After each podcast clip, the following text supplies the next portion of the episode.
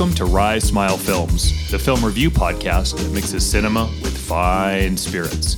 Journey with us as we encounter new, old, and strange films, with the occasional dabble into sports and music. Proceed with caution, as these podcasts feature spoilers and some mature language. This is Matt. And this is Jesse. Today on tap, we have Thor Love and Thunder, starring Chris Hemsworth, Christian Bale, Tessa Thompson, and Natalie Portman. Written by Taika Waititi and Jennifer Kaytin Robinson, and directed by Taika Waititi. Welcome back to Rise Smile Films. It's time to do some small batch film review, but some of our favorite small batch, right? Yeah, Marvel movies. something we've never talked about before, or in a week or two. Yeah, exactly. So, yeah, from just a few weeks ago, the latest iteration of the Marvel Cinematic Universe, the fourth Thor film, Thor Love and Thunder. I think we had some high expectations going into this one. If I'm not mistaken, I think this was your number one pick for biggest grossing movie of the summer. I certainly had it in my top uh top 5. And I think it was maybe the most thing I was most looking forward to, right? Yeah, I think um, yes, I know that we had high hopes for it, and how could you not after the way the franchise had been left with Ragnarok? Yeah, yeah. and Same crew coming back, right? exactly, Yeah. you would seem to be set up for Grand Slam here. Yeah. You would seem to be. We'll, we'll talk about if it was a grand slam or not. I think we have a ton to talk about, and then also some bombs being dropped. Uh, I think we're going to get some more bombs in September when they do their D23 Entertainment Expo. We'll get some more stuff, but we got some pretty significant announcements at Comic Con last weekend, and we'll get into the the weeds with that. Of got a bunch of stuff I want to ask you about that of excitement level, importance, and just kind of where this is going because where it's going, those comic storylines, the base level of those comics, that's some big stuff, right? yes, Yeah. So big stuff. so cheers to you. Cheers to, to you. We're having some Oregon Spirit uh, straight American bourbon whiskey. Get like a maple syrup with this one. I just I can't put my finger on it, but like if it was like with like some maple syrup on like a on like a short stack of pancakes, it- it, would be perfect. Especially on that the back, back, back part of that Mm-hmm. smoky Yeah. maple bacony. It's kind of kind of an early morning drinking bourbon. There you go. You can make the case. Yeah, you, here's the bourbon you could have at eight o'clock in the morning. All right. Can I tell you something? I was Yeah, ahead. watching this thing online and talking about really popular drinks. And do you know I've never had an old fashioned? Really? One of these days we're going to have to do that. Oh yeah, I love. I, I have the stuff to make it. We need to do that maybe. Yeah, yeah. Oh, I, I like old fashioned. The Manhattan, mm-hmm. I think is is really good. But So maybe the, I have an idea. okay, The next time we do a classic film, okay, we'll do an old fashioned. okay. And the next film we watch that's set in New York, We'll do a Manhattan. why not? All right, yeah, we'll mix up some bourbon cocktails. Yeah, there, there- there's there's some really good bourbon cocktails you can make with uh, whether you want to go the rye route or even some stuff with some scotch. Uh, we can get a little fancy from time to time here. You don't want to do like peanut butter and jelly, grape crush, and what's that other screwdriver? What the hell's it called? No, no, no, uh, you did. Uh, it was uh, Screwball. Yeah, screwball, uh, peanut, butter, whiskey, and, and uh, grape uh, crush.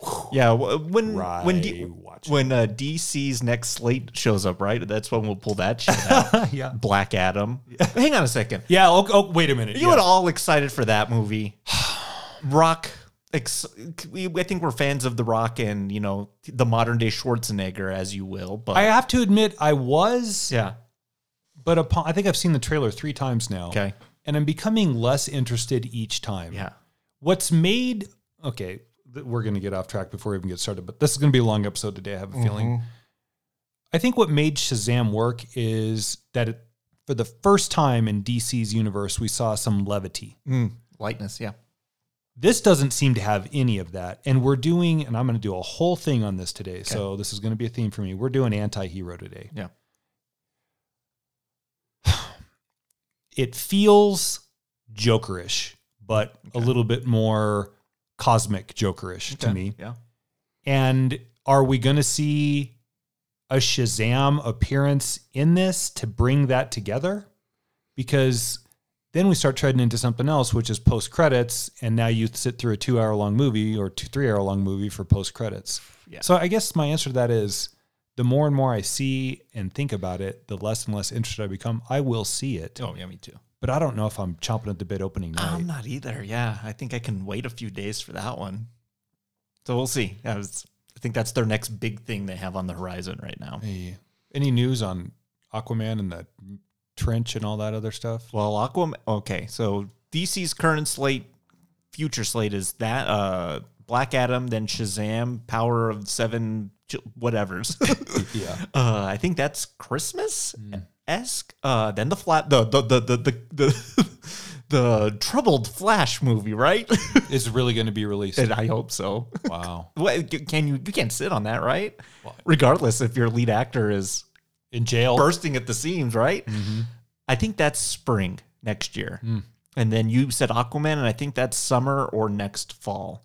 Jeez. But yeah, I think that's it so far. Yeah. Okay. Yeah, we'll see. But it's it's Marvel's turn today. So let's dive right into our review breakdown of Thor Love and Thunder. Kids, get your popcorn now. Let me tell you the story of the space Viking, Thor Odinson. He was no ordinary man. He was a god.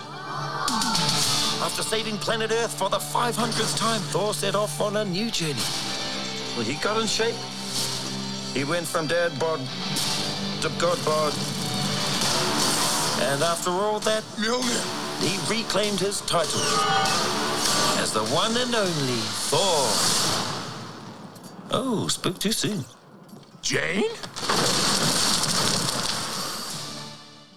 Alrighty, let's start with the opening of of this film. So it's a little while before we get to Thor and kind of catch up with what he's been up to with the Guardians of the Galaxy.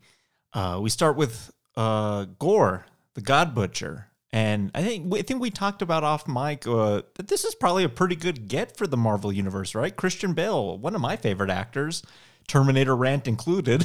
Mm, yeah, right. Yes. Uh, I think this is the thespian, right? I mean, th- this guy this is a guy that sinks himself into any which role that he's in. Uh, I don't know anything about this character at all. What about you? Where, have, has he ever kind of registered in your comic reading at all? No one does. No one reads Thor. Mm-hmm. So I'm sure there are a few. But no, I've, I've never heard of Gore. Yeah. But I'm glad you brought this up to start at the start of the film, so it would make sense. But we spent a lot of time talking about bad guy motivations. Let's talk about this for a few minutes. Mm-hmm. Okay. Because I think this is a stunning success to begin the film. Okay. For those people, and I know you and I can fit into this this characterization, those that ask a higher power or look to a higher power for guidance or help mm-hmm. are often met with what my mom would tell me in my early days of Catholicism as I guess God's answer was just no. Yeah. And it does, after a while, give one pause. Is it anger? What are you actually praying to? And that plays in this whole idea of faith. Now, I think that's a very relatable jumping into point for someone that has some frustrations. Yeah. Add to that those frustrations compounded by the loss of one's offspring Yeah. in a world, community, place devoid of any natural resources. So think about what we're talking about here. Not that I'm on board with Disney's version of climate change that's happening in this film, but you got that. you got the loss of, of your offspring, and you have frustrations with the higher power who's not taking care of you. Yeah. Those are all 3 mm-hmm. very relatable, personable traits that I think give a great motivation to a character. Yeah. When Gore takes all of that into account and meets his god, that looks like some fairy sunflower god, portrayed impishly, Yeah. but I think arrogantly, I get where Gore's coming from. Yeah. Here is a great, I think, origin for a bad guy that I didn't know anything about. So I'm going to leave any references to the comics out, and people that may be more Thor familiar may say, "Well, that's not how they did it." And, and I want to meet not. that person. Me too. Miss you out there, please email us. I think that's a great beginning. Sure, yeah. Are you with me so no, far? I think it's steeped in stuff we really we like family. Yep. Uh, origins. I think we like you know tragic beginnings. So if you want to humanize the villain and then give him uh, good motivation to then lay destruction for the rest of the film, it's kind of the the Thanos thing on a much smaller scale, right? And I would argue could work even better than Thanos's goal. It makes it smaller, right? Yes. I think we're tired of these things getting so big and blowing up all the time that this does feel a little more personal here at the onset. Yeah, I'm I'm on board. I I don't, I don't like the visual. I like where, wherever are some Eden, Garden of Eden, uh, fairy impish land, but Oasis in the middle of the Sahara. yeah, I don't know what the hell's going on here. But yeah, I think uh, when they're like dying out in the middle of the desert and trying to make some plea to the god to to save me, and then he doesn't. yeah, I think you have a you you got some qualms with uh, your higher power. We're going to go from that immediately into the first of what is a very strange triangle happening in this film, and I call it the weapons triangle. And it's the Necrosword, um, Mjolnir, and Stormbreaker. Yeah. And there's a question among those three which is the strongest. But Yeah. a- and we'll answer that in our own ways and, and come up with whatever that answer is. And but this necro sword is where, for me, the gore thing starts to become a little bit steep. Yeah. If in the middle of this confrontation he's having with his god, and the god thus informs him, like, yeah, in just a minute, I'm going to sacrifice you anyway, so it doesn't matter because there will always be more people. And Gore responds with, there are no people, they're all dead. And the god basically just placates him and says, whatever, we'll find new. Mm-hmm. A strange voice out of nowhere begins whispering to Gore. Now, Jesse, this is a big moment. Mm-hmm. This larger than screen presence that is omniscient, giving him a magical weapon has both good and bad in it for me. Yeah. It creates a larger evil or a larger entity that seems worthy of taking on gods. Mm-hmm. Where that stops for me is an imbued sword that isn't Mjolnir, because anyone can wield it Yeah. if you find it, Yeah. that has the ability to slay deities. Yeah. Think about this for a minute. And summon shadow people and shadow creatures. Right. Fodder for them to s- destroy. yeah. That lightning empowered children can take down. We'll get to that later too, because I, I have a question for you. Because w- the, the thing I want to bring up with that is, and, and just in Thor general, Yeah. Thor is the god of thunder. He is not the god of lightning. That's Storm. Yeah. Why do they keep giving him the power of lightning in these films? He does. uh, Anyway, I don't want to get off on that because we'll get that later. Sure. Yeah. If we have whatever ebony blade we saw in the post-credit scene of the Eternals, and now we have the Necro sword. Not that those are bad weapons; they could be really cool in how you play it out, and we all like lightsabers. But that's another point I'm going to bring it, mm. and that's how closely the Marvel universe is starting to mirror Star Wars. the Star Wars universe, mm. even to the big four and both teams. Mm. Thor, J- Jesse. Yeah. Thor has been Kenobi. Yeah. Cap is Luke. Iron Man is Han. Han, yeah. And Leia is the Black Widow. Mm-hmm. And they have the exact, I mean, the exact same character arcs. Yeah. Okay, so that that being said, Mikey's a big fan of Star Wars, though. Well- that's that's something he's also kind of toying with as well. So and it works, right? I mean, Star Wars is mostly a successful franchise. Oh, yeah. So I don't. I'm just saying. There's a, a a little bit of a repetitive element happening in the writing room. Back to the sword, though. If you are facing a god and you have a sword, the range of that sword is from your hand to the end of the tip. Sure. It gets to the same problem. That god can simply elevate themselves into the air, and I don't care what necro sword you have, yeah, it's over. Mm-hmm. And that's that's going to be that is so maddening to me in this thing because if Thor really didn't want to dick around with Gore, all he has to do is go skyward, Yeah. and bring his power of thunder, or uh, I mean lightning, thunder, yeah, just smash down on yeah. him. Yeah. Go run with what your thoughts on this necro sword is, and do you even care Well, at this point? I do care because you know now we're toying with something that's all powerful, and I don't understand its rules. You know what I mean? Like it's, it's not, never stated that you can summon this shadow uh, creature army. yeah. But yeah, you're right. We do need some fodder, but like I just don't understand uh, the thing. I know it's meant to slay gods, but like which gods and why? Or we're just slaying all gods? Like I think it, it gets a little murky here with kind of what, what what the goal is. We know he wants to slay gods, but he's just whatever is in his path, and it's going to slowly start deteriorating his health, right? Uh, kind of like a cancer, uh, and it's gonna. I, I like that aspect, and I don't know if they. Mm-hmm. I don't know if they really play into that very much. I mean, the next time we see Gore, he's all pasty white and it's got ghoulish teeth and goo coming out of his mouth or something. Yeah. I think they could have leaned into him like getting more and more evil the more he's hanging onto the sword because that transformation kind of stays the same from beginning to the end of the film. So it, it feels like a bit of an inconsistent weapon. You're trying to tell me that yes, it is. It, it's very inconsistent, and although it gives you an army, which we like because there's something we have something to fight, and it does come at a cost. then we're playing with the parallelism, which we're going to get to Jane Foster and, and Mjolnir here in a little bit too. Mm-hmm. So that works. And again, that that weapons triangle that I spoke about.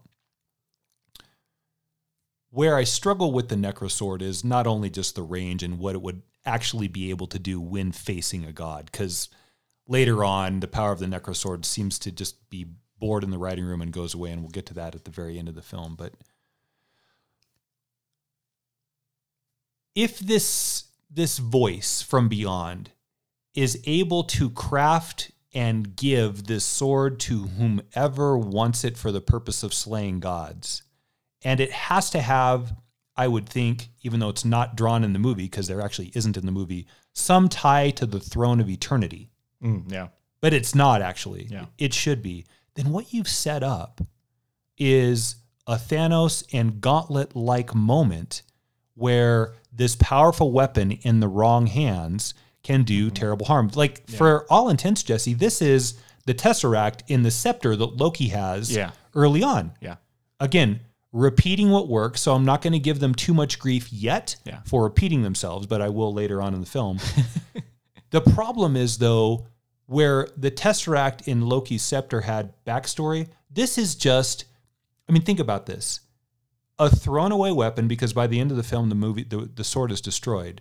A thrown away weapon mm-hmm. that's a linchpin piece in this movie that kills Yeah. gods? Yeah. And to make this even more upsetting for me, it's wasted with Christian Bale. Yeah. If you've brought Christian Bale into your stable, unless he was just so miserable to work with they didn't want to anymore, Yeah. why do you kill him off? Mm-hmm. If you're going to have just a like I get Cate Blanchett as as Hela, that's perfect. I like Cate Blanchett, Yeah. and that's perfect for Hela. Mm-hmm. But Christian Bale Yeah. Yeah. Well, is Daniel Day Lewis going to get up and show up in the next film and, and play like a, a, a lackey henchman? Yeah. What a waste! I know. That's I think that was my biggest takeaway of this film was it seemed like a character that was set up interesting that didn't play out to Bale's strengths as an actor. I mean, and if, again, if you want a big bad to kind of, again, we'll talk about the plans later in the episode. But some of these guys can stick around for more than one movie. Jesus Christ! Tell me, Marvel doesn't have the budget to pay him for multiple films? Bullshit. yeah, of no, no way. Yeah. So yeah, I don't know. And what- we talked about that off mic. We said, "Man, I hope he's not just the one-off baddie in this." Yeah. But sure enough, he's the one-off baddie. So we're getting like all this great talent and and and recruiting all these amazing actors, and then just the one and done. Like that's kind of frustrating. Jesse, you could argue that the chief antagonist and the almost chief protagonist are the two most decorated actors, actresses going in Hollywood right now. Yeah. Natalie Portman and Christian Bale Yeah. are two of the elite talents mm-hmm. in the business. Yeah. And mostly gone by this. Now they kind of gave Portman a lifeline at the end with Idris and we'll get to that too, but Hey, I didn't stay for that scene. Oh, you didn't? you didn't miss much. We'll go into that A too. lifeline though, the, the the Marvel fake death universe, right? Yeah. No one's ever really gone. Why would you uh, to that? Why would you do that in Valhalla when there's multiple Jane Fosters in the 50 cajillion universes oh, that they have now? Yeah, they could just pull pluck one from whatever tree branch. I mean, if the rumor is in Wakanda Forever that Michael B. Jordan is going to make an appearance at the end from another is from Dimension 17 as the new Black Panther, Oh, interesting. just use anyway. Yeah, I know. So despite, and I, I want to be fair because um, there's going to be a lot that that uh, I'm critical of today. I think his his origin for why he wouldn't want to be vindictive makes perfect sense. I'm on board too. My daughter is dead because you gods would not answer a single solitary prayer. some water Water. in the desert. Yeah. And all I've done is promote my or sacrificed my entire life in your devotion, like devoted lackey, subject to this God who is so non compliant and forgetful about what imbues him with power. I get it. I get it. The question, though, is going to be if you are Gore, and your ultimate goal, we're going to find out later, involves weapon number two, which is stealing Stormbreaker, because that is the key to a portal that allows evisceration of all gods mm-hmm. when the laser bridge is completed or whatever. Mm-hmm. Then why would Gore also do that? Because then he has nothing, and I don't mean prescript wise, I mean per like just motivation. Then he has nothing to do. Yeah. What should have happened in this is after Gore slays that Oasis fairy god, is he should be imbued with some joy or some power or something that makes him hungry Yeah. for the quest of of more in this revenge. Yeah. Because turn the key, which is Stormbreaker, in the portal of the Bifrost, which opens the Throne of Eternity, which we never knew who sat on, but should be the voice that gave the Necrosword to Gore at the beginning, but it isn't because they're actually not related. That's a bunch of horseshit writing. Maybe But it- why would he do that? Yeah, I know. Maybe it's Hercules that sits up there. Might be. But we'll get to that too. Yeah. Hercules is gonna get his ass kicked by Thor. Yeah. Jesse, why why would Gore want to like wipe them all out right now? Yeah. I have no I have no idea. Yeah, exactly. And per writing, why would you take away his quest to go? You know what you could have done with that? yeah. If Namor is being introduced in Wakanda forever, and I'm actually pretty excited about seeing how the Yeah. Atlanteans and the Wakandans play out.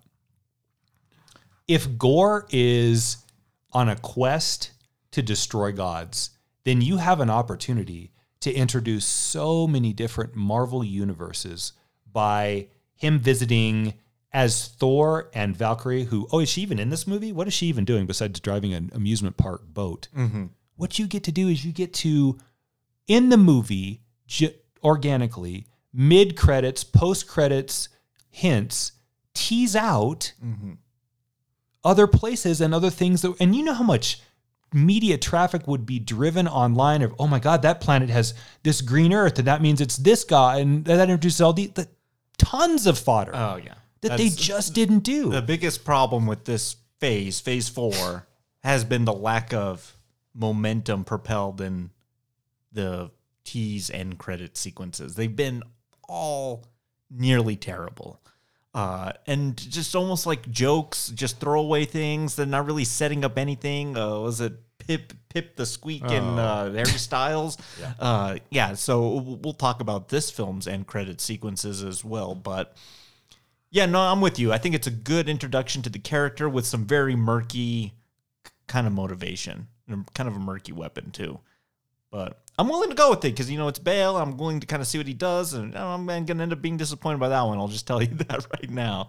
But let's get to the titular hero, Thor, uh, God of Thunder and Lightning. Uh, when who last we saw Thor at the end of Endgame, still overweight. Again, I got to tell you, of all the things I know, we we've gone on about how we don't really care much for the regal Kenneth Branagh Shakespearean Thor. Um, we kind of like this more lighter touch. But I gotta tell you, the worst thing I think they done with this character was make him bad in Endgame. Like that was just like a, Stupid. It was just a throwaway comedic thing, and now he had to be big that whole movie. Yeah, just to kind of show. They showed if that was all about grief, and his grief was just playing games and like getting fat. Like they did him a disservice in that one. Like that was the most interesting thing you can come up with. The fact that he's lost all his parents, his brother multiple times, right? uh Jane Foster's been blipped probably. Uh the, the best you could do is just make him a fat ass. Like it's weak. it- I, I never liked that. So they tone him down again. He gets into Chris Hemsworth's shape here, and he went off uh, toting with the, the Guardians of the Galaxy, right? Just kind of getting into adventures with them. I got to tell you, this opening sequence here, I thought was uh, thought it was pretty fun, and it kind of made me though wish. Once they left, I was like, "Oh man, I kind of wish I was watching a Guardians movie instead." I mean, the, just the that dynamic together with Chris Hemsworth, I think would be really great um, as a story. And they're barely in it here. They're they're trying to fend off some army and protect this uh, palace that ends up getting destroyed anyway. And uh, the action sequence though, like it's like Thor just is able to just mow through everybody, right? He doesn't need the Guardians' help. It's, I thought that was pretty. I thought that was pretty exciting and pretty pretty hilarious too. I'm with you. Mm-hmm. For everything that we hoped the Asgardians of the galaxy were going to be, again, other than a few cameo appearances, that's mostly thrown away as well. Yeah.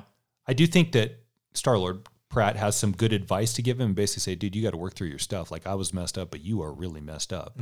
And I think that that mostly works.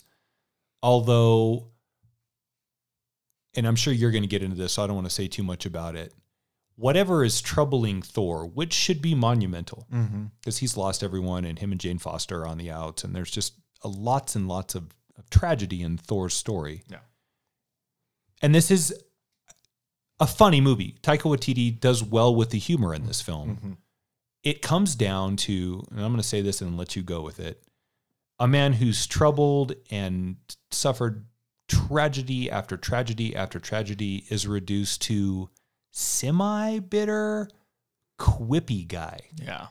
Go. Because I know you want to talk about it. Oh yeah, it's it's something I I I, I think it may, might have been in the back of my brain for a, a lot of these last movies, but I for whatever reason I was like, oh, there's a problem going on here, and yeah, quippy Thor, right? I mean, we just mentioned you know, regal Thor, and you're an old man and a fool, Father Odin's son, like Kind very of like that version more.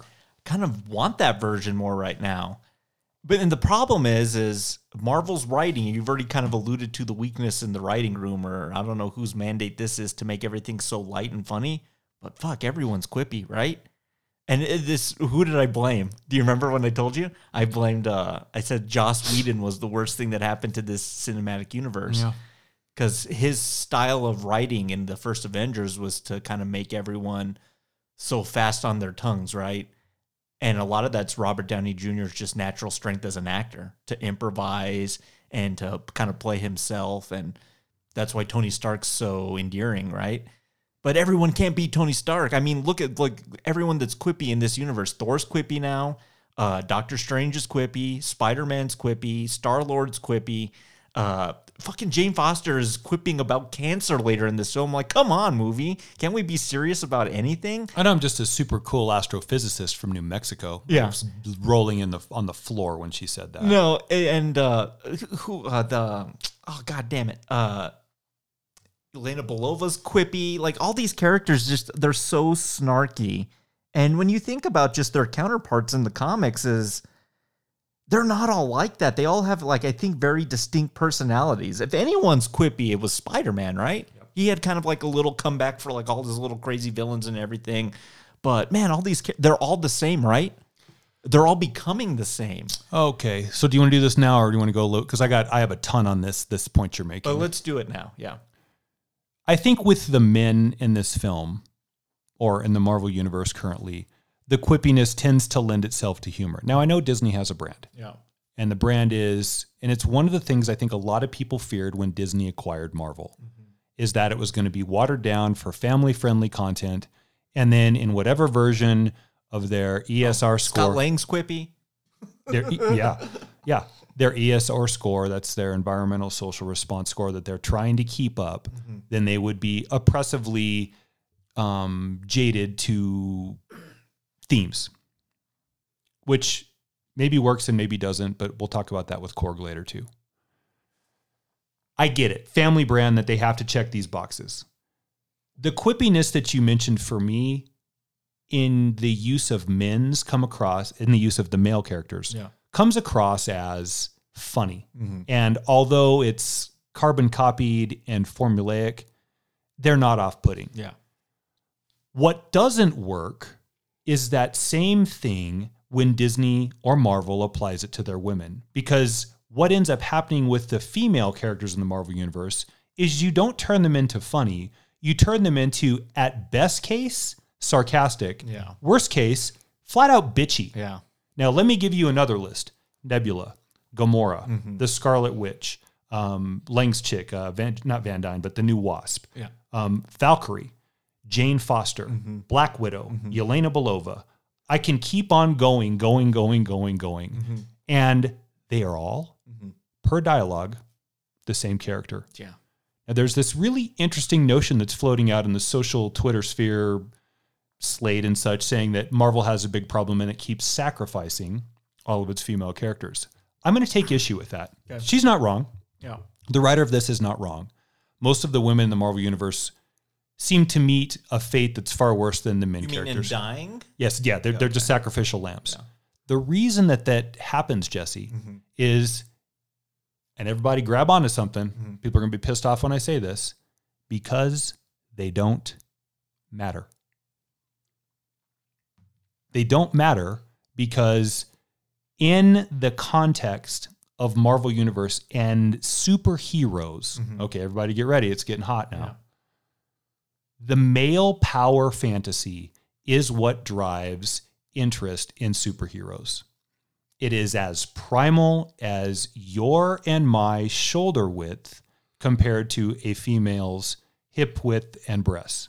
Now, that doesn't mean that you can't make female superheroes. You can't, of course you can. Yeah. And they can be great. But I'm going to challenge you mm-hmm.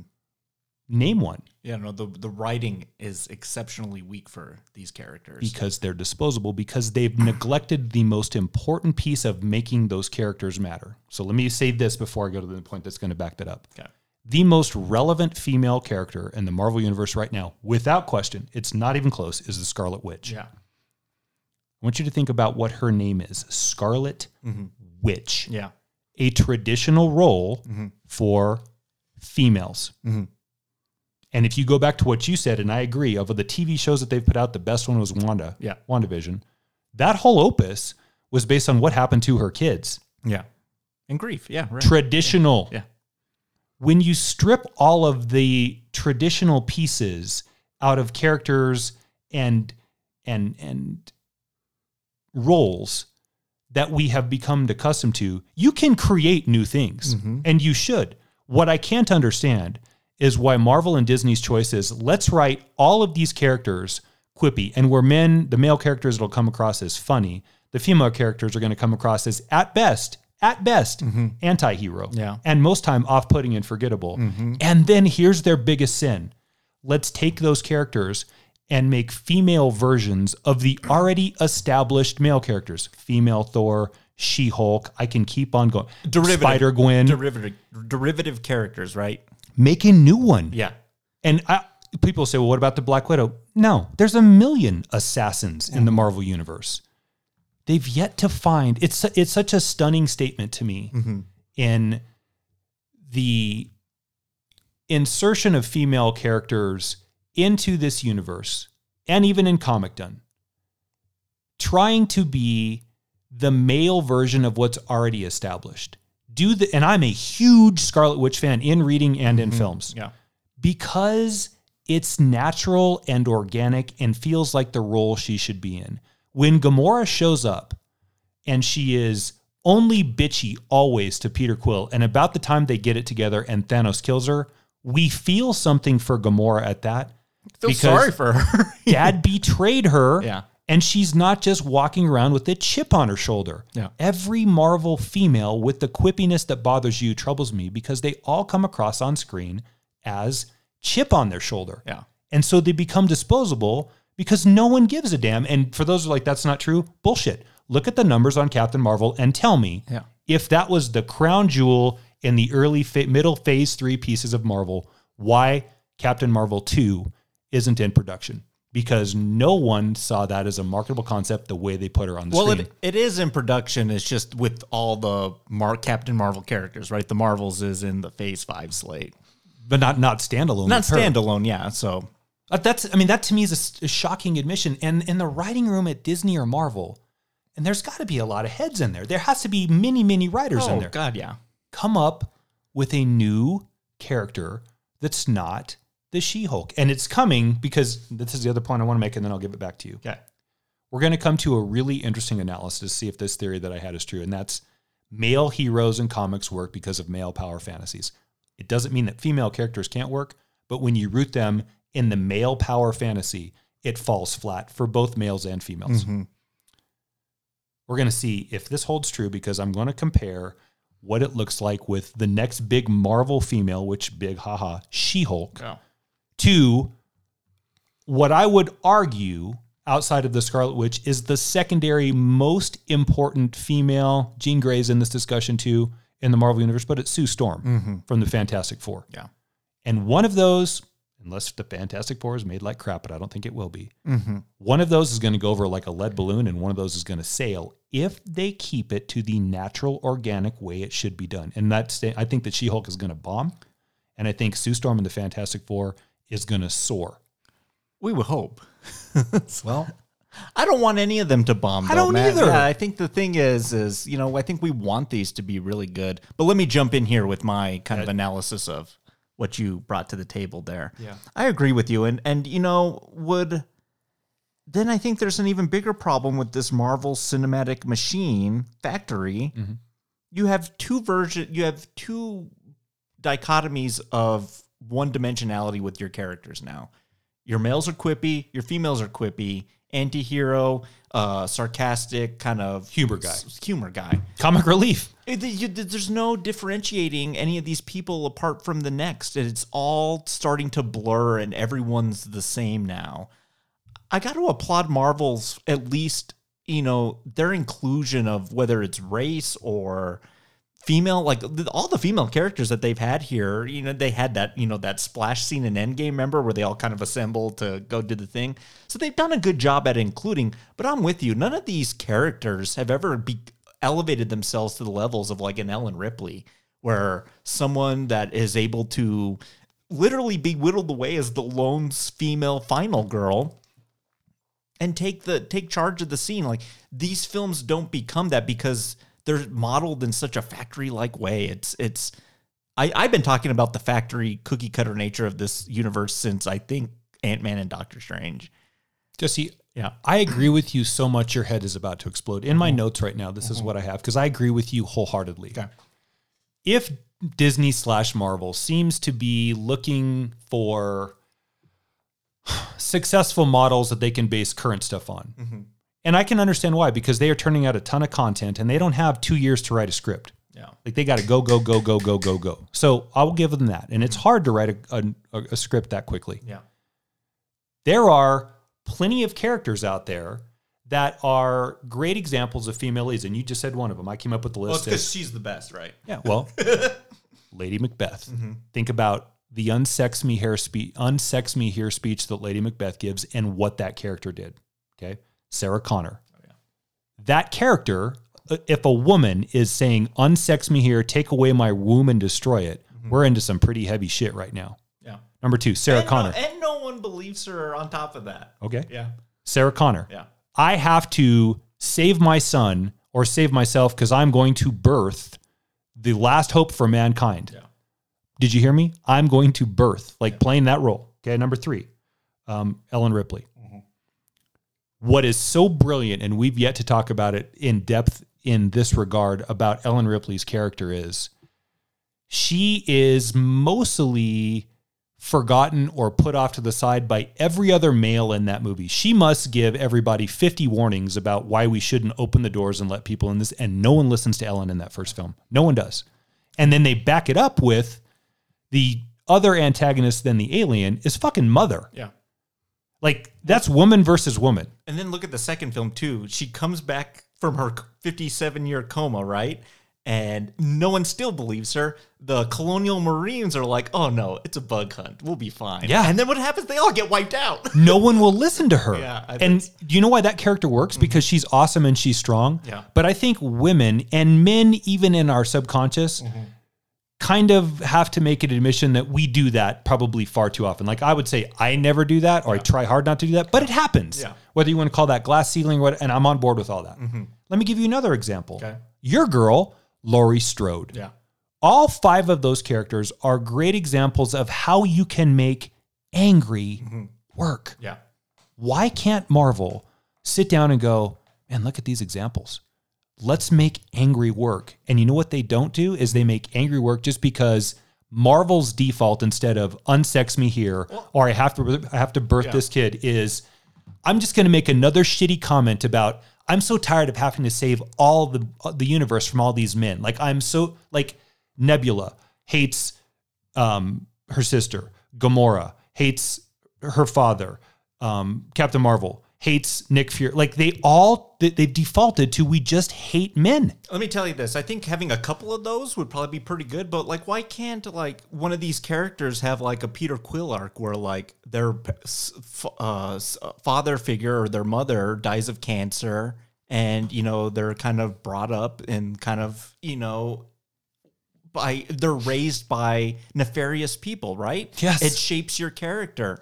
That's a great origin story. But yeah, you're right. I mean, just like Nebula and them, like they're just so angry all the time. It's it's a good analysis, and I just I really hope that as we we're going to keep stretching diversity and more inclusion in this universe going forward. I mean, like Namor and uh, this thing. I mean, they're they're leaning into like a Mexican Aztecian thing, which could Yeah. be awesome. Right? Awesome. Could be, yes. And ladies and gentlemen, if you don't know like what's coming, and I'm kind of looking forward to Black Panther: Wakanda Forever, and we'll I'm too. talk about that later. That Namor character is going to be big time going forward. Yes, huge. So, but it, on that, I just hope they, I hope they lean in. And I think you're right. I think the one on the precipice, it's got to work, right? Sue Storm of the Fantastic It has Four. to. Yeah.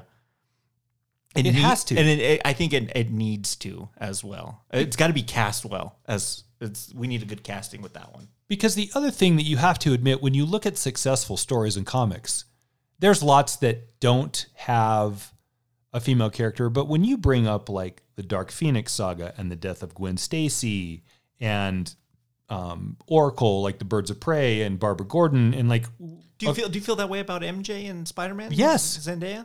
oh, um, do I like her? No, do you think she kind of fits this mold too? I think she's She's pretty sassy. Yeah, she's sassy, but I, I never like. I don't think that that re- like really defines her, especially in that last movie. I, th- I thought she kind of really came into Yeah. a difference uh, there of kind of a tragic nature to her. to Well, her you are you are just okay. Um, yes, and what I would say to that because I actually had a note on this too is where it seems to not burden the film for me is when that's not the main character but support. Because I think Jane Foster in this Thor: Love and Thunder is one of the few times that Marvel starts to get a woman right.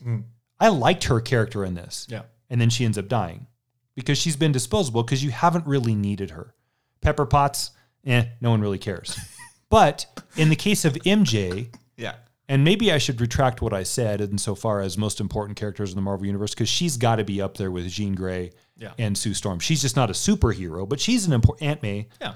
But that's mostly the success of Spider-Man, though. Too. Let's be honest. There's not a I lot think- of misses no, there. and I think it helps. I think just the, when, it, when we break down those spider, I think we we really like that universe, and it's really well thought out compared to I think a lot of this other stuff. But I wanted to ask you this too: Are all the answers lying in the X Men? Because think of all Yeah. those characters birthed from all these very different things, like Jean Grey, like and all the power of the gods, right? It's just willing to come through, but it's all being contained for her. Rogue can't touch a single human being. Like, imagine what that does to somebody. You are in my brain right now. Yeah. The answer is the X Men when you take Jean Grey Yeah. and the Dark Phoenix, and then think about Rogue.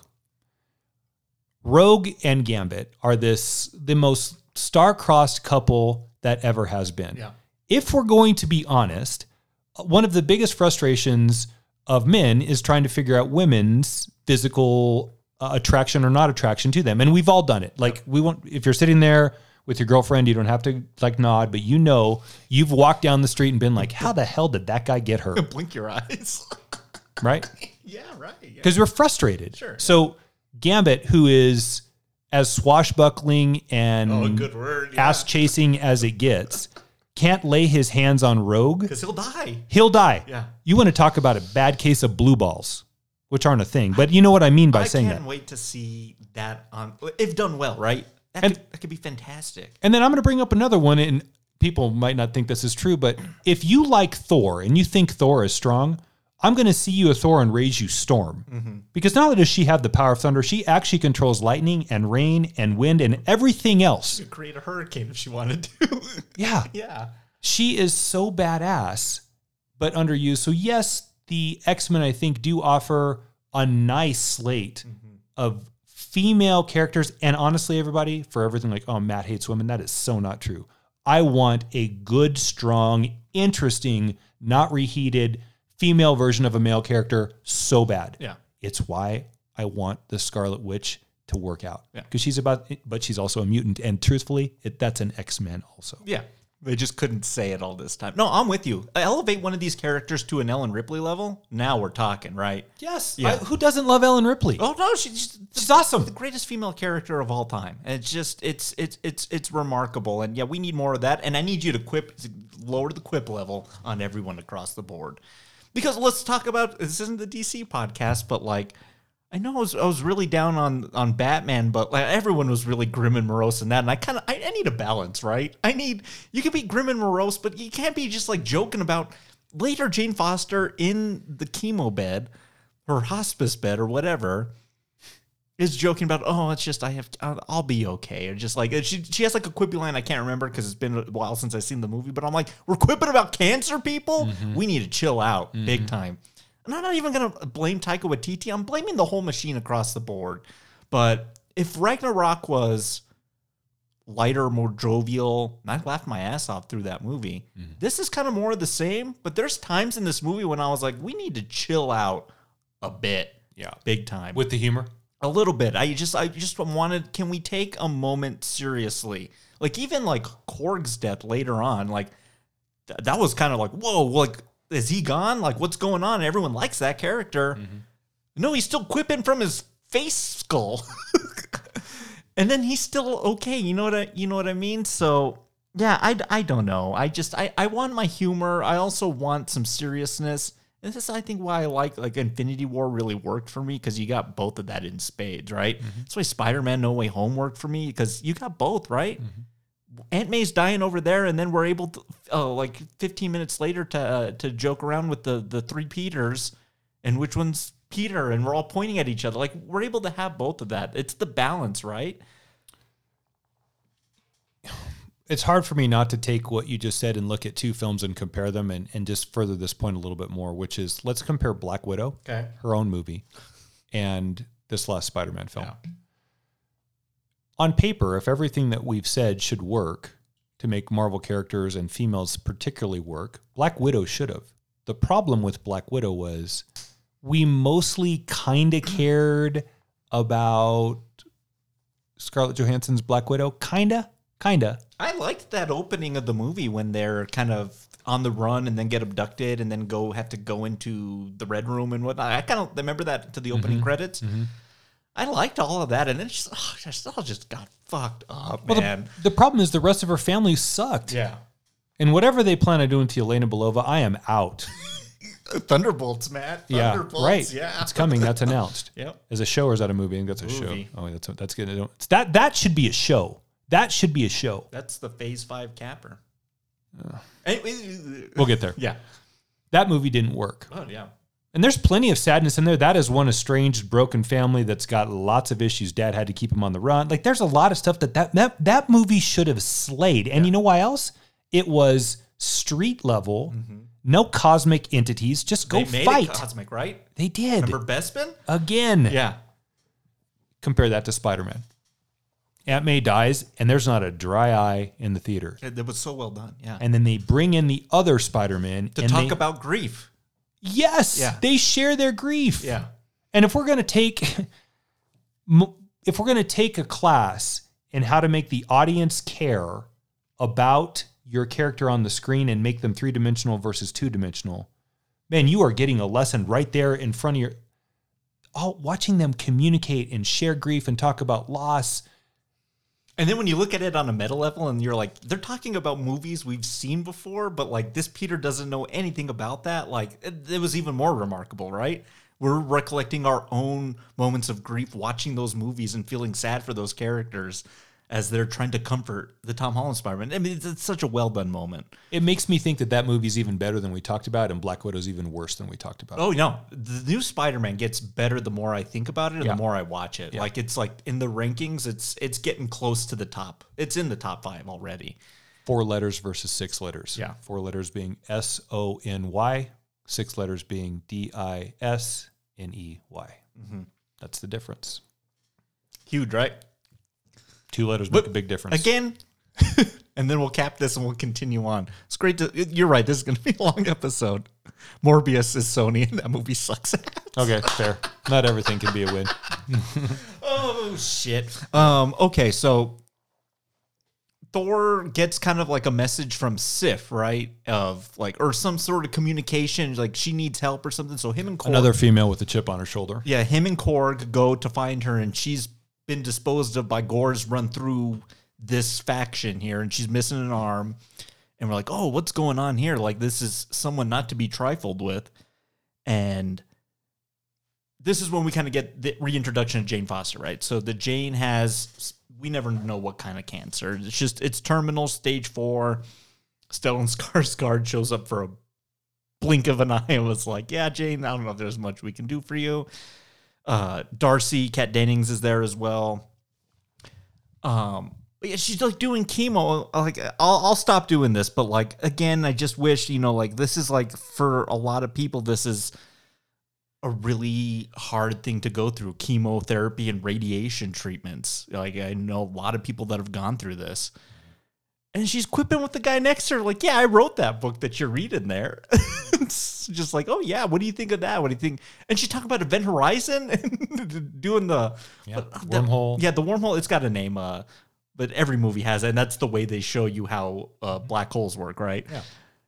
I'm like, I wish, man, this could be powerful stuff if we just weren't joking and dancing all around it.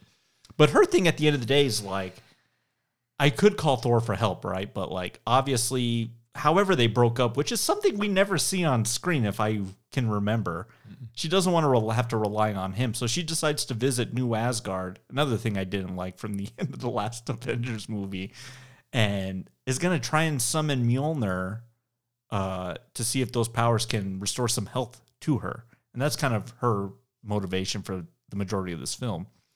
Did you like? th- I did like this in the first one, and I kind of liked it here. This whatever traveling William Shakespeare acting troupe that Asgard has here that they they're continuing on the story with Matt Damon, uh, Luke Hemsworth was playing Thor, the third Hemsworth brother, and uh, Melissa McCarthy as Hela, Yeah. and Sam Neill as Odin. Like again, I loved it in the last one. I kind of like it here too. I do too. It's just it's that that's the type of humor I like, where we can kind of poke fun at this and just how regal and ridiculous this whole universe really is, right? Yeah.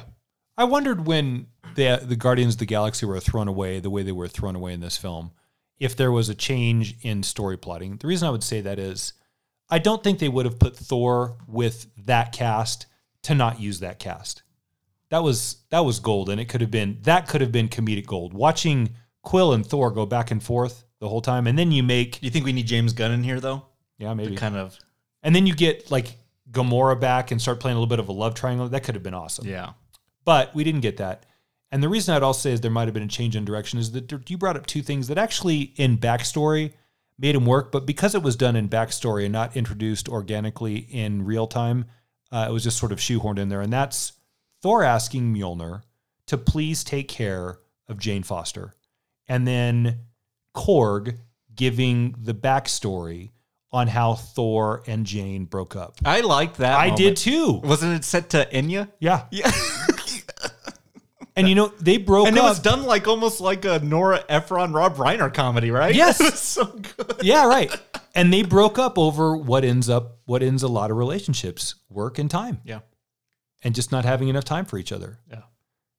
Oh, that's working, That was but that was a good moment. Yeah. shoehorned in because it was done not only in backstory, but in backstory through narrative. Um, kind of a no-no when it comes to writing. Let me ask you this about Mjolnir. I don't know if we ever saw a scene where, because remember Hela crushed it, right? Yeah. And it was shattered into a million pieces, and that was the end of that. Did we ever see it get fixed, or it was just they they picked up the pieces and took them with them when Asgard was destroyed? I say this because Mjolnir shows up in Endgame. Mm-hmm. That Mjolnir's from the past, right? And it's the one Steve Rogers uses, Mm-hmm. and then he took it back with him on his Stone Quest. Mm-hmm. So I'm just saying, how did we get this old Mjolnir reforged and re-put back together?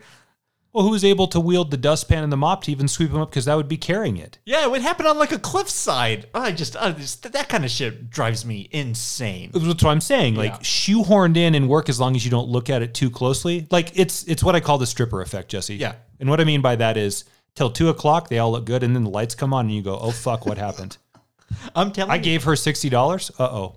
I, think didn't. but I've heard that happen. This Marvel universe really started falling apart right at the end of Endgame when they just couldn't logically explain how everything was gonna like piece itself together. Like it just all just from that moment, thinking about like how this person's supposed to be there and this and that and this and that. It's all just been such a clusterfuck since then. And then I was like, where are those guys? Like, th- those are two huge movies to write.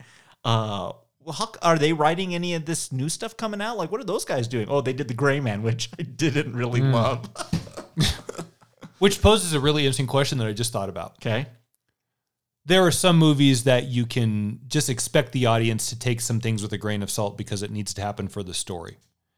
Is no one in the executive decision making offices of Marvel slash Disney saying, you know, we have a rabid fan base here that is able to decode lines of dialogue from 25 years ago, and that has made it canon into story that they are keeping current now Yeah. and then sweep all that away and just blow off these things like no one can wield even broken Mjolnir, Mjolnir because they're not worthy. And we've met, we've had movies Yeah. about that very fucking concept. Yeah. And you just decide you don't care and we'll just shoehorn it in. That was the the fan going Marvel group is and maybe maybe the number's not as big as I think. So maybe it's just like me and you and like comic book nerds. I But- think it's pretty big. I think it's Yeah. that's the wrong audience to try that stunt with. Mm-hmm. To catfish me on. Don't catfish me. Yeah, on don't this. we need to see? I mean, if you, they're making callbacks from like the first Hulk movie, I mean, like you know what I mean? Like they're able to like so neatly tie up all these little references and everything. Tie up this little just other Mjolnir nonsense, and maybe it's in a scene because I don't go back and rewatch these movies all the time. I watch a lot of other things too.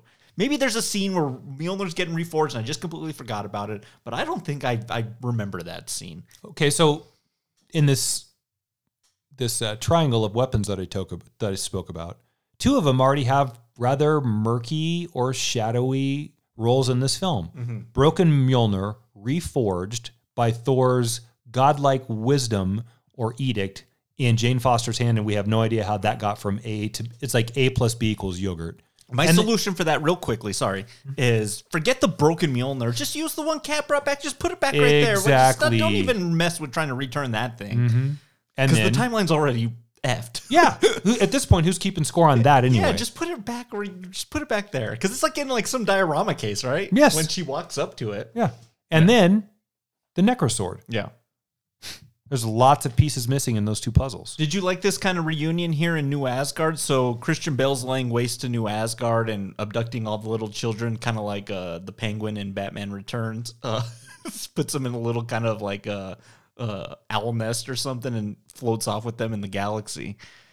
But it's a reunion of Thor and Jane Foster, and he's like, "Oh, Jane, it's like you're Thor now." Yeah, I did like that. Did you like that? Yeah, did. I, I think I was kind of on, on board with this too. And then we, yeah, like we said, we get that great montage of their relationship, and mm-hmm. it's it's really heightened to like really poke fun at like relationships.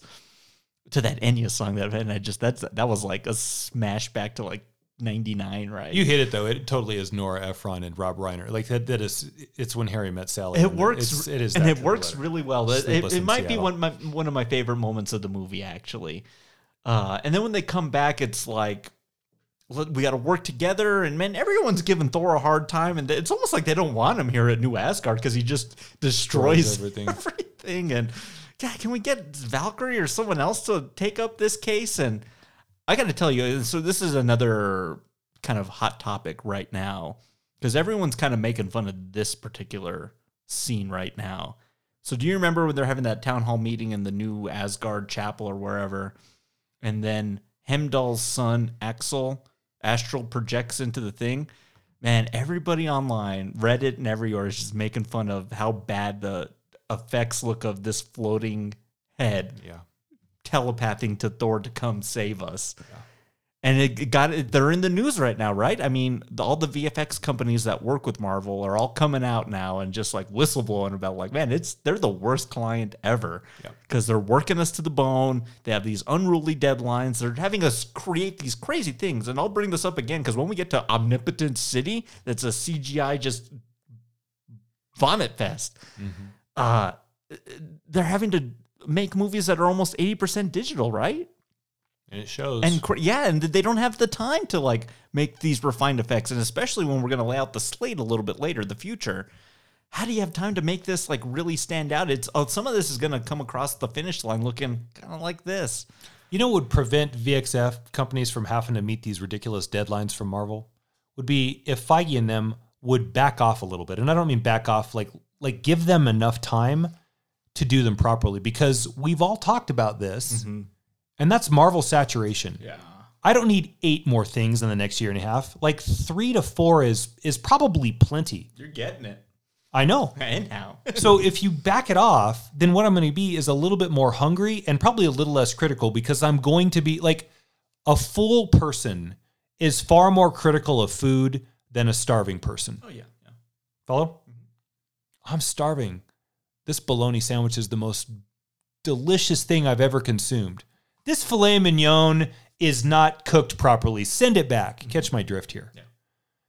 Back off. We don't need that much. And frankly, Kevin, you don't have that much. You don't have enough characters, as, as crazy as that sounds, Yeah. in the Avengers world. Back to your other argument Mm-hmm. to keep doing this. The Avengers, Jesse, are exhausted now Yeah. we are at C to D list level Avengers. And people say, well, what about Thor? He's C level, really, without Cap and, and Iron Man. Yeah. Because they were only B level. I think they've made him a level just But- through interest alone. But yeah, you're right. I mean, again, no one reads Thor. I want to meet that person. Yeah. It's the X Men to the rescue and the Fantastic Four to the rescue. But that's, well, there's not even been an announcement about the X Men yet. Yeah. PSA to people out there that kind of don't know how this works. So there's thousands of VFX companies around the world. Weta is a big one. ILM's the the tried and true classic, right? But there's a lot of little indie houses as well. What they do is they contract out to the lowest bidder, I would imagine. Okay, you are going to VFX Thor's Stormbreaker, and that's all you're doing. You are doing Omnipotence uh, background B, and then this company's doing background A. You said that hired a company just for Thanos' face. Yeah, yeah, yeah. And so th- then you bring that all together, and then kind of that's where the editors come in to kind of piece everything together. That's got to take forever. and then when you have someone, and I don't know the guy, but like Feige, I think he's ruling kind of with an iron fist, right? Comes in and is like, yeah, that's that's not up to par. Go back to it. Mm. So these guys are pulling like eighty hour work weeks, like to meet these crazy, just so everything kind of looks presentable. And my point at that is, since Thanos was a remarkable CGI creation, I thought he looked really great. Mm-hmm. Iron Man suits always looked pretty good. Everything else, every, nothing's like uh like you remember uh, the I don't know the Andy Serkis uh, Caesar and the Planet of the Apes. Yeah. that looked amazing. Yeah. we're not getting that kind of level of CGI. We're getting like Gollum. yeah, we're not getting like really refined tech here. It's just just okay. Churn it out. Yeah. What you are you talking about the Mm-hmm. VXF companies? Are you talking just about Marvel's slate of property right now? Because I think they mirror each other. Yeah. I know you're talking about the VXF company, but it's just sort of okay. Like at best, you said this on the phone to me, so I'm stealing your own words. Yeah. But at best, you get yeah, it's pretty good, and most of the time you're like yeah. Occasionally now you get great, and it used to be completely reversed. People be like, oh my god, You're like how did they do that? Occasionally you used to be like that's terrible. Most time it's pretty good, and you, yeah, these are they they Like Jurassic Park, right? The first one. Yeah, they've Yeah. reversed. It's just too. It's too much. Yeah. It's too much. And you lose me when it, there's not enough gravity to the thing. I can't wait till we get. Well, let's get to Omnipotent City. yeah, let's. well, can I say one thing? Yeah. Okay, in this battle in New Asgard, I guess Gorr shows up to steal Stormbreaker. However, when he's not able to steal Stormbreaker, because I don't really know why he wouldn't be able to. I mean, he's got Thor pinned against a car and it's cutting him from almost giving him the uh, Italian necktie with the uh, Necrosword. Yeah. Valkyrie finally shows up and does something, and that's pretty much going to be about it for the rest of the film for her. I guess he goes to plan B, which is I know, I'll create a trap for Thor, and I'll do that by stealing Heimdall's son and putting him in a cosmic cage, and then Heimdall will talk to Thor and tell him to come rescue them, which will then bring Thor and Warhammer to my lair, and then I can steal Stormbreaker there to open up the gate of eternity to kill all the gods. How about you move on to the next god and stop wasting all your time There you go. screwing around with this? Like, what are we doing here? So did on the I mean on the fly, Jesse like this. Yeah. Gorr like this devises that half uh, you know half baked Yeah. Trap plot. Yeah. How did you hear what I just said? Yeah. Like, everybody go back and listen to the last 15 seconds and be like, what the fuck is he talking about? Up until this time, That's though- the movie. Up until this time, allegedly, he's been just slaying gods, right? Left and right. move on. It's like, okay, this is a problem. I'm not going to concoct a stupid plan here. Let me move on to the next one. Maybe he should just go to Omnipotent City and just kill Zeus, right? There you go. Oh God. Okay, so Thor's plan is like I'm gonna put a team together, right? I'm gonna go to the king of the gods, Zeus himself, and put together a group of fighters, and then we'll go fight Gorr, get the kids back. We need a team, right? We always have to assemble a team. I can't believe we're talking about a kidnapping movie now. I know, yeah. They need Liam Neeson in this. Taken. Maybe Maybe he should be on that team. uh, Qui Gon's ghost, right? Yeah. Uh, and so we're gonna go and to the city, recruit a god team, and then man, I gotta tell you, this is my, my least favorite part of the movie is whatever bullshit is about to happen this next twenty minutes. They go and try and make their case to Zeus the god, played by Russell Crowe, by the way, and just, Another wasted talent. yeah. And it's all just done for jokes and laughs. And they strip Hemsworth naked and he show his ass and he's looking like Max Cady in the back. I Yeah. mean, Yeah, right. He's got like a Loki, like uh, the Lady Justice tattoo. it, it's just ridiculous. And it's just, it's 20 minutes of Loki Lady Justice. yeah. That's awesome. It's all for naught, right? Because they need Zeus's lightning bolt. Why do they need his lightning bolt? Did they go to get his lightning bolt or did they go to get him and assemble a team of gods? No, they went to get the team, but Right. they, they decide to steal the lightning bolt because that looks like a good weapon that we could use. Who's going to use that? Yeah, I guess Thor. Well, he does at the end, right? Because he doesn't need Stormbreaker anymore? yeah, that I think that weapon's enough. That's a. Uh, it was. Remember? Do you remember when Stormbreaker was created? We need the we need we need the the, the god killing weapon, right? Yeah. Yeah, th- Right. This movie's this weapon's equipped to kill a Thanos. I think we'll be able to kill a Gorr, right? Yes. So why do we dick around with that lightning bolt? Oh, We've got to make lightning kids later. I I completely hated this 20 minutes. It was so ridiculous. The jokes didn't land for me. They kill Korg, which you know, I I, I do like Taika Waititi's Korg. He's his humor is kind of almost like on a Drax level, where he kind of kind of doesn't get the joke. Even he's kind of the joke. Mm-hmm. And I, I did appreciate that. And they could have had a really powerful moment where they just blow him away and just leave it. And no, he's like still quipping from his face mask. Mm-hmm. And then we just kind of escape and just kind of for nothing, right? It was just kind of like a weird detour. What'd you think of all that? And then it's a CGI just miasma of just bullshit. What'd you think of all that? Because it's like it's like 25 minutes of the movie. We've decided to take one of the rides that was New Asgard, essentially the Sea Dragon ride that goes up and down, back and forth, and like that pendulum sort of ride, turn that into a cosmic traveling vehicle With the goats. with the goats, which, by the way, my wife pointed this out to me, as heavily influenced as the soundtrack is with GNR. And to that, I'm going to salute him because that I love them. And it has got a very clear presence in this film. The goat screaming is literally Axl from Paradise City, the whistle. it's it's that. So these goats as the sled dogs to travel this cosmic boat on the Bifrost through Stormbreaker's power to get to Olympus or I'm sorry, Omnipotent City. It couldn't even be Olympus, it has to be Omnipotent City. Yeah, What the hell's that? Just go to Olympus. Yeah. There's lots of gods there, including Hercules. Yeah, I, I you know I I saw the movie twice. We've seen it twice now, Oh. and um, the second time I I, I nodded off because it's just this is so stupid. Yeah. And then Thor comes, or then when Zeus is upset because Thor won't be quiet when Zeus is ready to do his grand speech or whatever it is, he comes out and does that dribbling display like you would see in some Nike commercial back in like the mid 90s.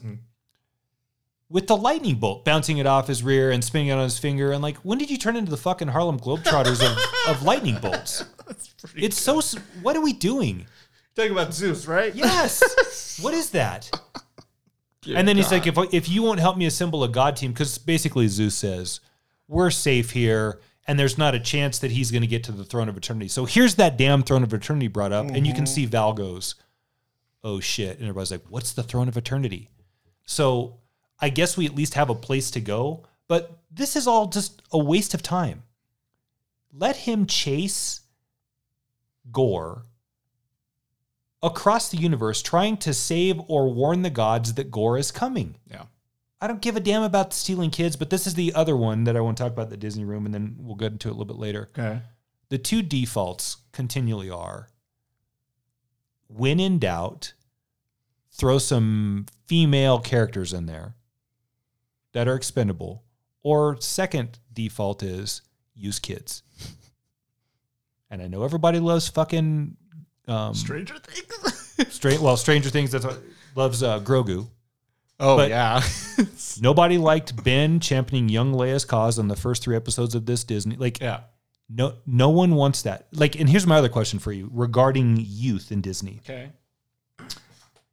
If teenage Groot, Groot two, Am Groot. sassy prepubescent Groot, You got some acorns on you, pal. got a lot of sap in you. God, Infinity War is so good. Yeah, so good. Can cut off his arm Yeah. and make the handle for Stormbreaker. Yeah. Can you please explain to me, in any feasible sense, Yeah.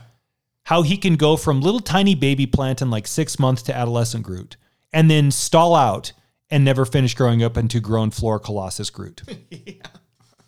How is that like water that fucking tree? Yeah. You know why? Mm-hmm. Because they need him They to be young they because like- they can play young and cute. Yeah, they don't want to get back to the old one again, right? He should, he grew his arm back in five seconds. You telling me the rest of him can't grow like that? That flora colossus should be done by now. Well, imagine how many toys little baby Groot sold. A ton, right? yeah. Baby Yoda, baby Groot. That's everything. Young Leia. I'm so now we go with young Asgardians. Get ready for Youngest Guardians coming summer 2025. Well, and, and the final point I'm going to make in this is what's the title of this film? yeah. Love and Thunder. You know who Love is? Young Thor, kind of. Yeah. ki- but not young young should be mortal born of mortal loins love resurrected i think but no because she didn't die imbued with the power of the throne of eternity but i don't know how but she's young so we'll Yeah, I take didn't, I didn't like that ending. so now we've got thor running around with a little girl Yeah. a- what Yeah, I know.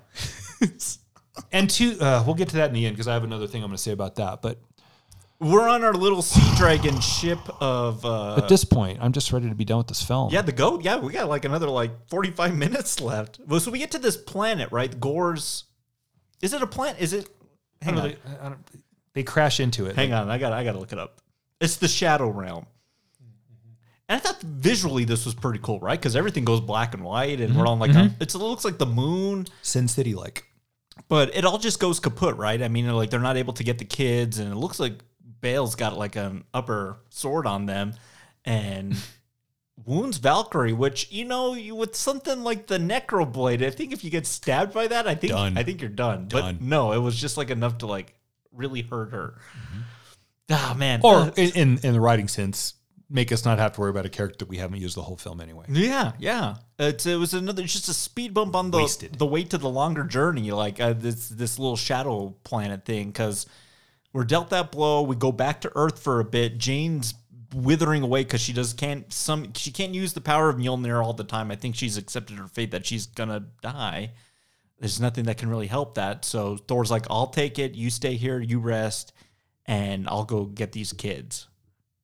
Because I guess Gorr told them where they were gonna go, so he knows where to go get. Them. So when they ship to the Shadow Realm to rescue the kids, they're not there, and they walked right into Gorr's trap. Yes. which he thought up right there on the spot at New Asgard on the moment, and somehow it managed to work out, and they found his Shadow Realm, and he attacks Oh, them. he uses he uses the because he steals Stormbreaker here, right? Right, so he traps them in like shadow monsters, and this kind of turns into like a Sam Raimi sort of horror flick for a while. And Bale's really all in at this point on I am cor- I am corrupted innately, evilly with this necrosword, and my teeth are. He's looking very, very demonic at this mm-hmm. point, like almost Grim Reaper like. Yeah. And these these Asgardian team can't get out of these shadow monsters' clutches. And he's threatening Jane Foster and she's saying, Don't do this, and she can't breathe, blah, blah, blah, blah, blah. And the whole point of this is as Thor is about to Bifrost Val back to I guess New Asgard or just the local hospital to deal with her necro sword wounds. Yeah. Gorr steals Stormbreaker. Stormbreaker from Thor's hand. Wait a minute. Yeah, to access What? the the portal of eternity, right? What I think is really funny, Jesse, is like this is the crux. in Gorr's plan to steal Stormbreaker, and you fucking couldn't even remember how he got it. Yeah. I mean, Jesse, everybody, if you don't know, Jesse's really, really hard student to film and pays a cl- close attention to story. He can't even remember how, like, that is such a telling statement on how this story is falling apart at the seams. I can tell you every beat of Jaws right here, right now. yeah. was it that you didn't care? Were Well, you just so just- bored at this point? At the end, you know, just I'm like, let's just get to it. And you know, like at this point, the villain's plan's kind of just crumbling at the seams here, and we're quipping left and right. Where I'm just kind of, I'm really tuning out. I'm just, I'm not looking forward to the conclusion. and what a conclusion it is. when we decide we're going to do the show and do one like a, a, mod, a current release, a contemporary release, I watch those films differently than I do just something that I'm going to go watch on my own. I know you do the same because you got to prep the show. Yeah. And the fact that him stealing the key that unlocks the portal to the throne of eternity is I don't want to say miss because you didn't miss it, but like just didn't care enough to continue to fight through this murky story. is such a telling, telling statement. Like Yeah. this movie is dying at the minute. Okay, so yeah, Stormbreaker's in his hands, and we are now opening up. it doesn't stand out though. I think that's the point, right? I mean, like it's it, nothing like you latch onto and just like remember those like moments. What's yeah, and to the larger whole, what is this throne of eternity? I don't know. What, what is that? What do you Well, mean? this is the gonna. This is the. It's the wishing stone, right? You're right. it exactly oh is that. God, Wonder Woman eighty four. Yeah. So he literally turns Stormbreaker to where the lasers are putting into this glyph on the wall, and it begins to glow. And in 10 seconds, we're going to have the power to destroy all gods because uh, the Necrosword is in. Again, what? That's what? That's horrible writing. That is horrendous writing. Yes, horrendous. The ability to turn an axe weapon To a the- glyph. in, the right glyph in a stone is going to kill all the gods in the universe Stupid. and and allow me to grant myself a wish. so dumb. Yeah, right. That is bad. That is bad. If we were sitting in my office and you'd pose, I'd be like, "Get another drink, fucker. What are you You'd doing?" laugh my ass out, and then we'd sit around for days trying to figure out how to not do that. Man, Yeah, how was that okayed? That was that's that's re- and then you- you're not even doubling down on the lightning kids that are about to merge and fight the things. You got to go with it. Okay, so after they get back to Earth and Jane is put in the, um, Hospice. I guess, yeah, hospice ward for cancer treatment, and Val is having her wounds healed on the fourth floor, critical condition. Thor tells Jane, "I'm going back." And then Korg's face is on a mantle like uh, the, the Joker's girlfriend in the bed. yes, yes. So he's got to go back because he's still got to rescue the kids, but he is now without Stormbreaker. He only has a bolt of lightning. Oh, he's got Zeus's lightning bolt. Oh God. He's the god of thunder. Yeah. Okay, so he goes to wherever the hell the throne of eternity Gorr has now traveled. Stormbreaker has been illuminating this glyph for hours, yet it's still not open. It's a really slow turning key. And Thor shows up and with the power of godship is able to bestow the thunderous, I'm sorry, shocking lightning bolts from Zeus's lightning bolt into the power of kids because he's a god. We are in we are we are admitting by the beat in this script we have no idea what the hell we're doing or where this is going. Let's just get this thing and let's get this car in the shop before the radiator falls out. Yeah, let's look at mirror images too. So the last, the, tonally, these films are supposed to be the same: Ragnarok and Love and Thunder. In Ragnarok, we get that great empowering moment of Thor becoming his true self without weapons, right? Mm-hmm. No Mjolnir, no Stormbreaker. The god of hammers or the god of thunder. Yeah, exactly. And he becomes it, and then we get that great smash montage to "Immigrant Song" by Zeppelin. Yeah. Here we kind of get the same thing, right? We get the Lightning Kids, and then it's the the Sweet child of mine. No, no, it was uh, wasn't it the the the the break at the end of November Rain? Oh, it was. You're right. Yeah. It, it was. You're right. It was November rain. So we're kind of doing the same thing, but this is just like like way less impactful. And so these kids, once they've been empowered with lightning, are told to go find whatever they can because they can wield rocks and stuffed animals and whatever as lightning capable projectiles. And so here comes Gorr with another meaningless army of shadow monsters to have these kids destroy them with uh, puppets and Yeah, you're right. Meanwhile, Thor has got to take on Gorr, and Gorr's getting the better of him Yeah. in a weakened state who's already lost a lot of his mortality because he's used the necroblade so much. He is stronger or even able to physically compete with Thor. There's no way. Why didn't he take Mjolnir with him? Why did Thor take Mjolnir with him? Because he left it with Jane. Because no, he needed the Bifrost to get back to Oh, right. wherever this this mystery place that he just knew where it was. He's oh to the throne of eternity. And I think he actually asked Axl to tell me where you are. So anyway, he ends up there. He, well, how, he uses what to get there though? Mjolnir. Mjolnir. Mjolnir. Yeah. Mjolnir can summon the Bifrost. Yeah. Yeah. Whatever. If we're gonna I don't know how the Bifrost works. I thought Heimdall. I thought it was a key that went. He had to turn it on. No, I think right, and I think that's why Axl is the Bifrost. Fuck off. I, I- right, I know. So That's what I'm saying. I don't even know how he got to where the kids are. How does he even know he didn't see Gorr go there? That Does he have like a cosmic map in his head? God, uh, that's Trash. It's even worse. Trash. Yeah. Okay. So right. So somehow your Bifrost rationale be damned, Jesse. Jane ends up there. Well, he gets there and he's getting his ass handed to him by Gorr, which is completely unbelievable. And Thor. How does Jane get there? Oh, that's a good. Yeah, I don't know how. To, I don't even know. Whatever. Thor's about to get his ass handed to him. Jane shows up, and this is the part I wanted to bring up with the Necroblade. Okay.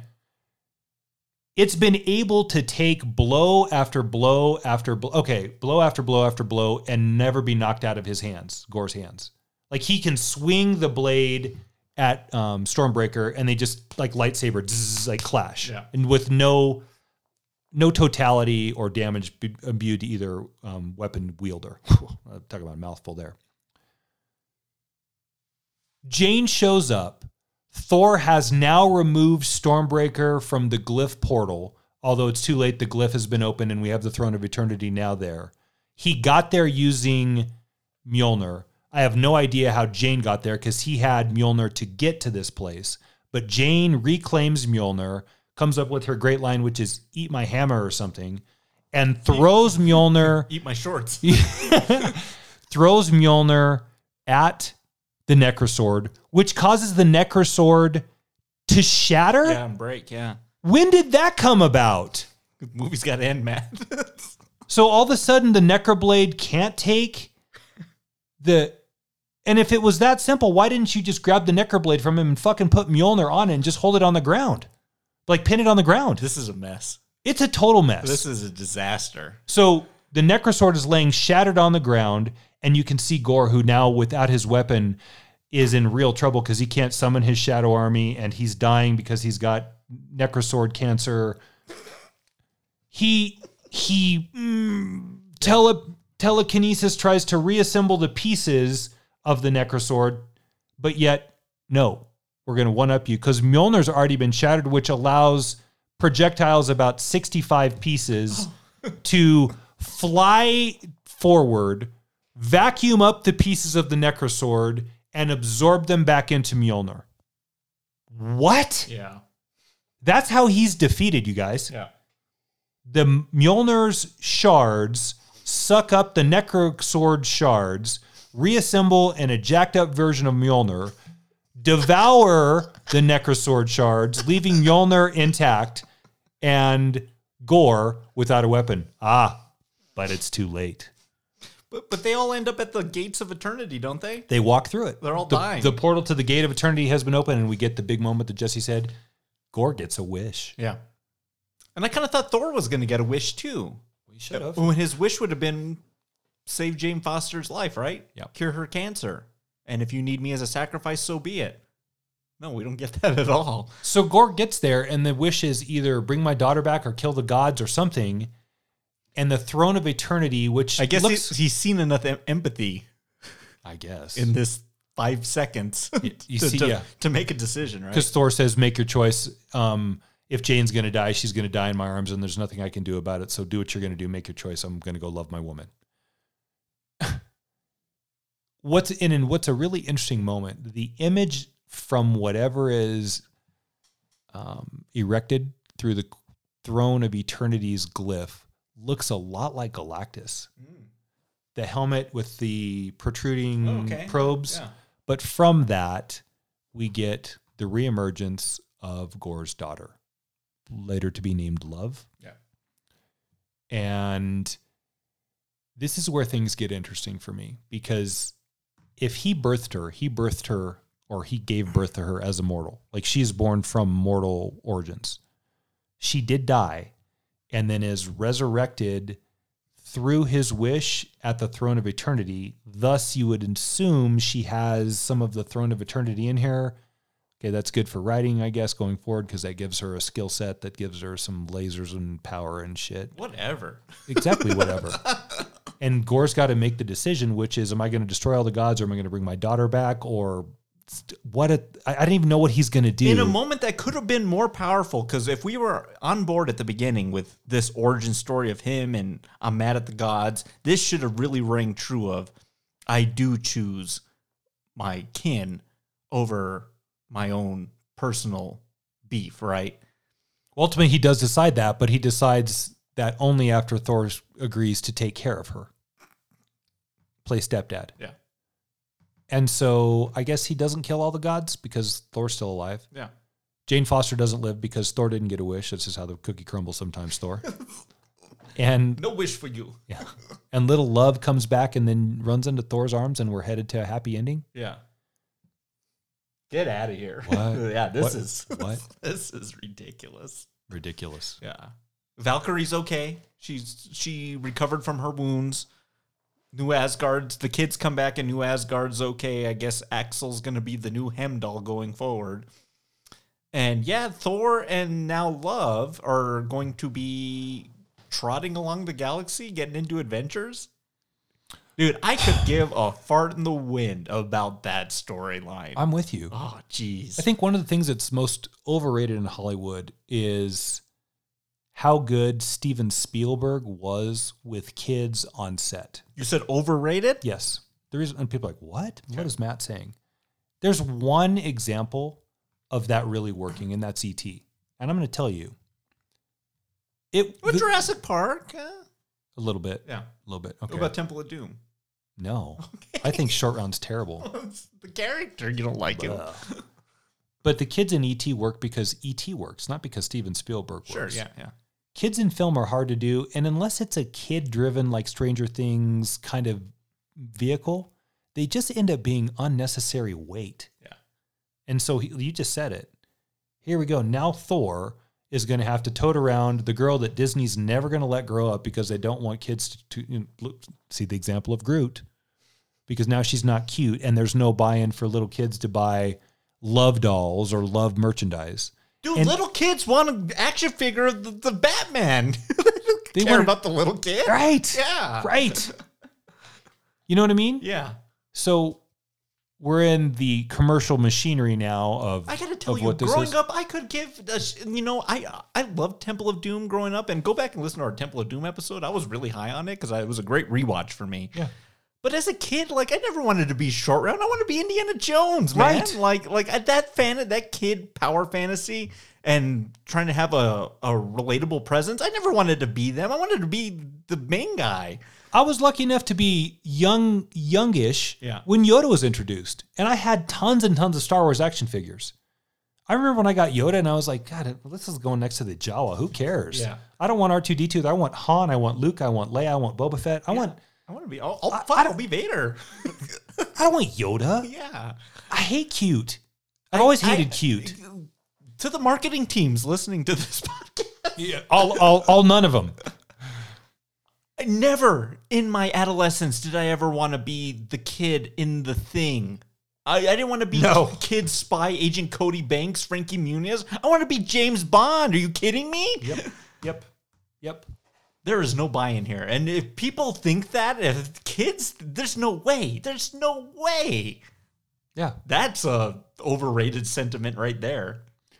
You know, you brought up um, the Kenneth Branagh version of of Thor earlier, Sure. Okay.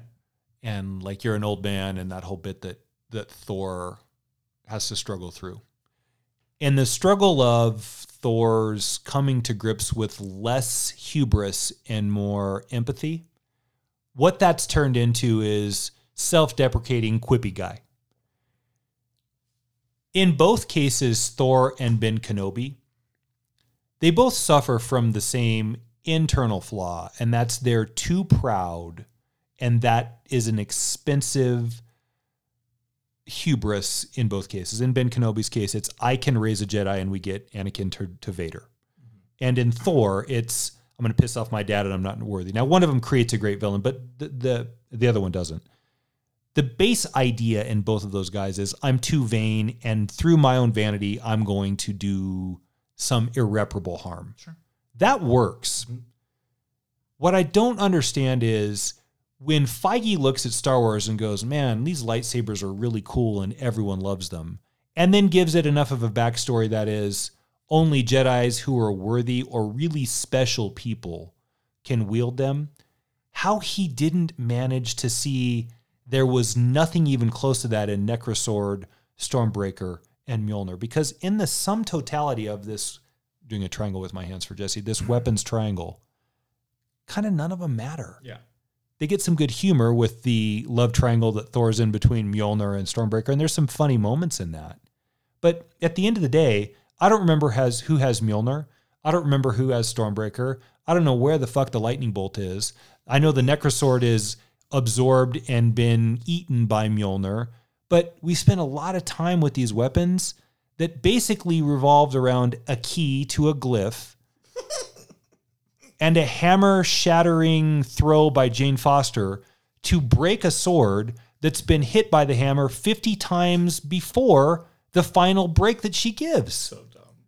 And then and then I guess the adopted weapon in this would be the lightning bolt that Thor is able to imbue with his lightning control into a group of kids. Man, and I at gotta this say- point, it's just a fucking mess. Yeah, no, it's a mess. Give me a Joker Prince parade float any day of the week. it's fair. I'm gonna gas the people of Gotham. That's it, right? Yep. Simple. I don't even know what the hell's going on at the end of this thing. Yeah, the Adventures of Thor. The title, as you always like to say, Thor: Love and Thunder. This is what the movie was leading us towards. Get out of town, man. so I'm going to ask you to see if you agree with this. Okay. Individual films, Spider Man aside, Okay. up to this movie, can you say that Thor in the Marvel canon Okay. is the most successful in totality? No, no way. Captain Captain America number one. I'll put Iron Man number two. No, I mean like all like Iron Man one, two, and three, Captain America one, two, and three, Yeah. Thor one, two, three. It's got to be Cap and Thor, right? No, I, I think now after this No, up glaring admission, before Love and Thunder. Through, Oh, before. through three entries. yeah, Cap, Thor, Iron Man. I agree. Now it's Cap, Iron Man, Thor. Okay, you just right. Because the one This is a mess the- now. yeah, the one that really stuck out to me was Ragnarok, and I don't know. Maybe you and I need to go back and watch that first one again. We might really like it at this point. We might. Uh, but I'll take an Iron Man one and two, and we'll do Iron Man three one of these days. That'll be a legendary episode. But th- th- th- this and Dark World's my least favorite of all these movies. Still, yeah, this is a disaster of epic proportions. There is no Cap because there's no Cap anymore. There's the Falcon, but they have to start, and, and that's coming too. Yeah, like, yeah, yeah. but they have to start a new a new Cap trilogy. There is no Iron Man. No. So they took the one lasting province of the big three that was still kind of intact. And ruined it. Yeah, Exactly. Yeah. And ruined it. But that's not the end of the movie, right? Unless they're going to do with Love what they do with the Valkyrie, and that's just put her off in you know the king's quarters, and that pissed me off too. Like that really pissed me off that Valkyrie took the title of king. No, no, no.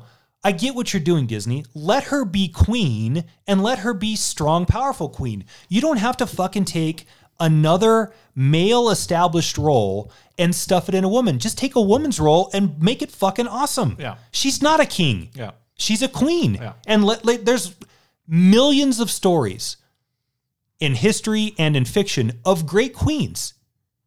But if you say now she's king of Asgard, you're shitting on all the good queens. Well, it doesn't even matter in this movie because she barely has anything to do, right? Well, she'll just sit throne side with with um, Val, and they'll do nothing together. And that Like, was we- that, that's a shame too because that was that was the great partnership of Ragnarok, right? Was the two of them? Yes. and Korg yes, and the little other guy. um, Miek. yeah, that, that was all funny. It all played. I- I don't- maybe this movie needed more Jeff Goldblum. I don't. I, I don't fucking know. something. Yeah, something. But what about these end credit sequences? Because oh my god. okay, you want to do? You do one. I'll do. Why don't Well, you I'll do the one I saw. Yeah. stick around for the other. No, man, I can't stick around anymore, dude. That's why Top Gun Maverick was so good. Yeah. No end credits. She's the Lady Gaga starts singing. Just get out of the Fade to theater. black get out of the theater. your Go- Beat, You're the traffic. You're done. I hate this end credit nonsense. Actually. Yep. Okay, so we cut back to Zeus, Russell Crowe, and his harem of women that he just probably just orgies left and right in Omnipotent City. Wounded, right? I mean, he just got pierced with his own lightning bolt, and I guess he's really upset and mad now, and so he's like, "I, I will get my revenge." Uh, and but you, you, you will have to go and find Thor and make things right. And summoned from a lightning bolt or something, or he was just off screen. Hercules which Hercules is A Marvel character. he- they've done a Marvel thing with the Hercules character, but man, we- F list. Yeah. Where are we going, people? Yeah. F list. And I, we joked about this offline too, off mic. You know, early on with these end credit sequences, you know, the general movie fan could be like, "Oh wow, they're they're setting that person up. They're setting up a Thanos. So they could maybe figure that out, or like where this is leading to. Oh, it's another stone. Or do you remember that? The, the- one of my favorite Thor: The Dark World's fucking terrible, but the end credit is Sif and uh, Fandral or one of the other Warriors three delivering the Power Stone to Benicio, mm-hmm. the Collector, mm-hmm. and doesn't he say like something is like two down, four to go, or something like that? Yeah, yeah. Great scene. I think people watching up to that point would get what's going on there. Mm-hmm. Audiences now that aren't like comic people, they're gonna know what the hell is going on here. Who? Hercules? I guess. Oh, nice. no, God, eh, get out of here. Another brawny to fight Thor. That is not happening. man. What's worse? Was this worse or Pip and Harry Styles? Pip was still worse. That was pretty bad. that was terrible. No one knows what the hell was going on there. No, at least you like recognize Hercules as Hercules, but who the Pip the space elf? Who cares?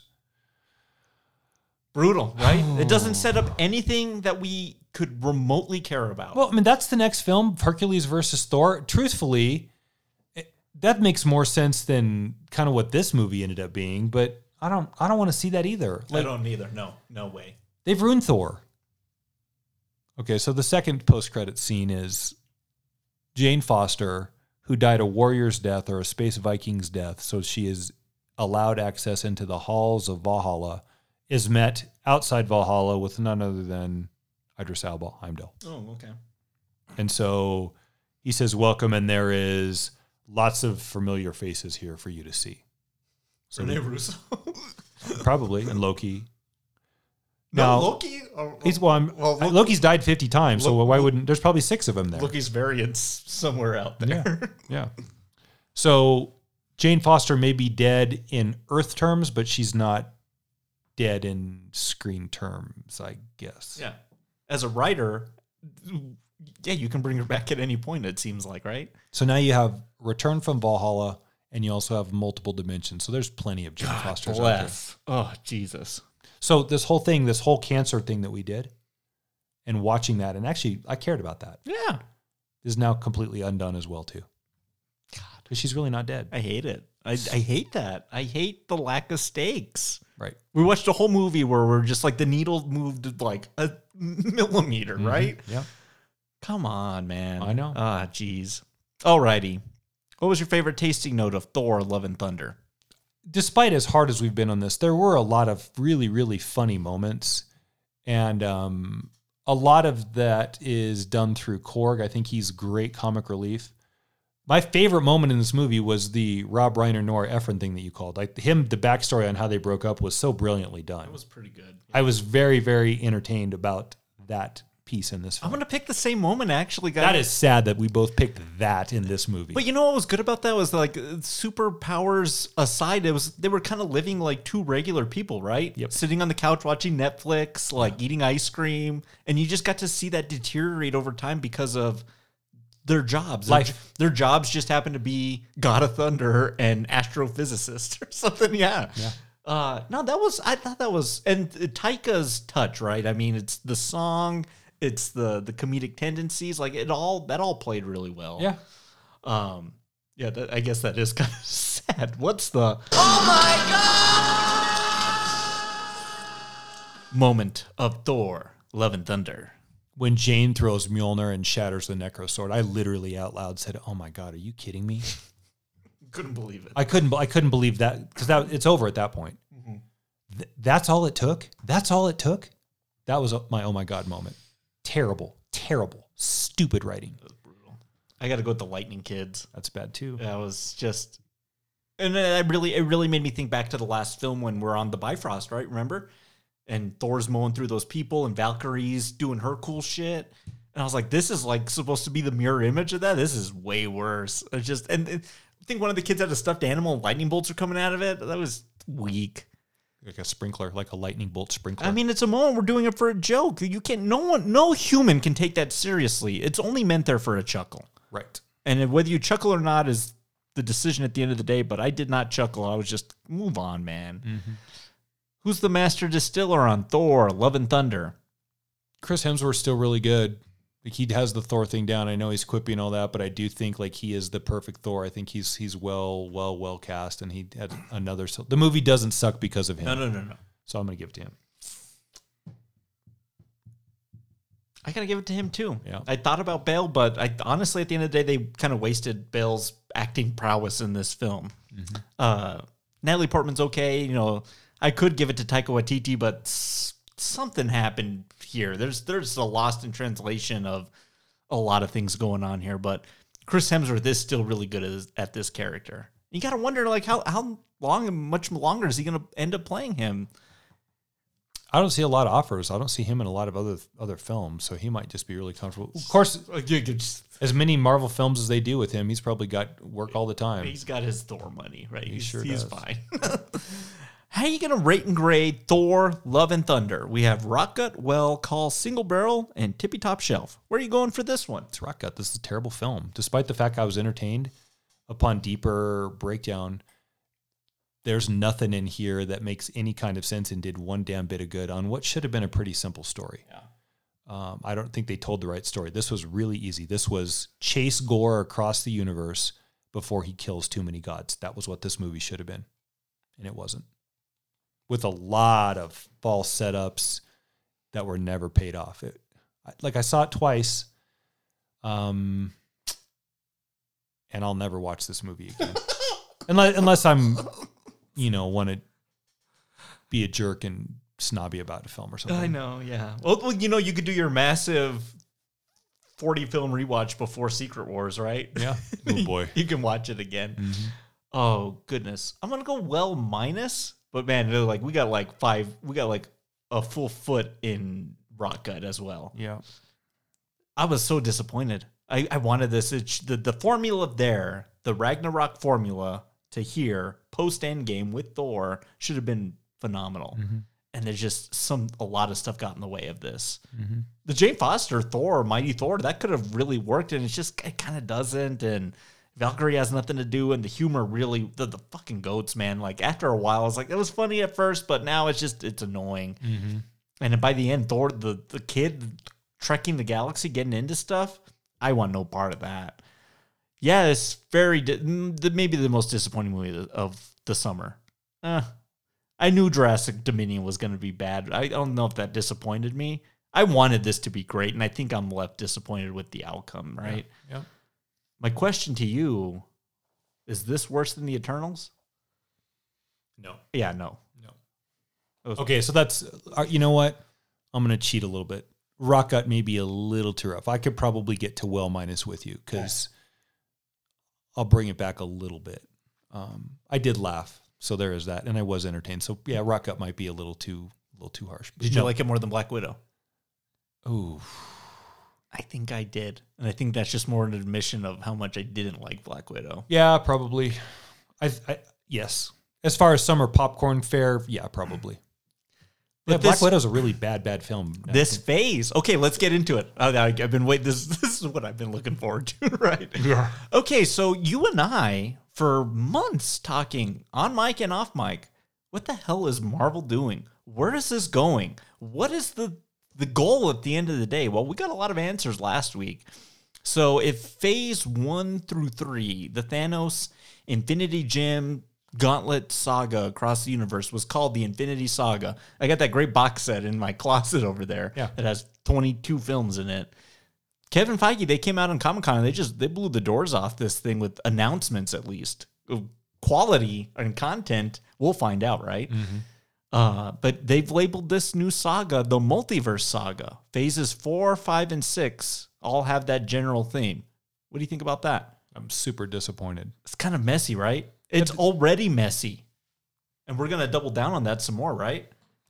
Yeah, comic books already suffer from no one's really ever dead in them. And that's as a comic book fan. No one ever stays dead. If you introduce the multiverse, nothing's going to have any consequences or stakes because all you have to do is just recast the actor with a different haircut and a different dimension.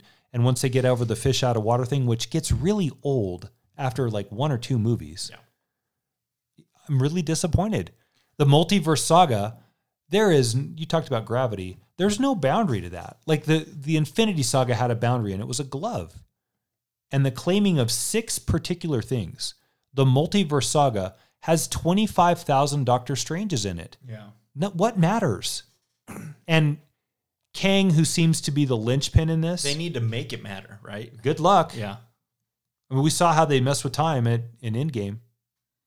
And that was the beginning of the multiverse kind of idea. Yeah, If you can fucking change time and play multiverses, dude, what? Yeah. Nothing. Don't get attached to anybody because nothing matters. So let's do this real quick. So phase four, and we're, we're almost at the end of it here. We had WandaVision. Let's see if I can do this from memory. I'm not looking at anything right now. I'm looking at Matt. we had WandaVision, Falcon and the Winter Soldier, Black Widow, Loki, Shang-Chi and the Legend of the Ten Rings, Hawkeye, Eternals, Yep. Spider-Man No Way Home, Miss Marvel, no Moon Knight, Moon Knight. Doctor Strange into the Multiverse of Madness, Miss Marvel, Thor: Love and Thunder, and so that's where we're at right now. And Wakanda Forever finishes. we got right? two more things. We have She-Hulk and we have Black Panther: Wakanda Forever. Mhm. As an assessment, is Phase Four the weakest of the phases we've seen thus far? There's only two things in there that I even like. Yeah, Spider-Man and Wanda. Right. That's it. Yes. This has been a huge, colossal disappointment for us. And you and I have covered nearly all of this as well, right? Mm-hmm. All those movies, we did the dive into the TV shows and everything. We've been watching the other stuff on the side. You bailed on Moon Knight. Yeah. Did you even finish Moon Knight? I didn't. Yeah, Jesus. Huge miss. Yeah. We need a serious uptick in quality. Big Yeah. time. Yeah. Something that we can be like, that was actually a good movie. Like, do you remember when we would come back and like, man, Winter Soldier, that, that was a pretty damn good espionage little thriller. There was a good sequel for Cap. Oh, Doctor or uh, Ant Man, that was really good. The Guardians of the Galaxy, I never thought that would work. That was actually a really good movie. Mm-hmm. Age of Ultron didn't love it, but like it still kind of came together. Like we would come back and like be fairly impressed by a lot of this. Now, fuck. Yeah. yeah. you and I are just really in the dumps with this stuff. it just they've turned out so much just mediocre content that uh, people I think are starting to become numb to it, and all they have to really do in Disney film or Marvel films anymore is put a really great end credit scene, and just about every and it's pretty smart too because just about everybody forgets what the movie was because they're so busy getting a pre-trailer to what might be years down the road. It's really smart. It's a great marketing device by by Marvel but it's also a way to steal what spent two hours for the last two minutes. I gotta tell you, this is to the, the listeners and the people that if you like these movies, all the power to you. You're allowed to like whatever you, you like, Yeah.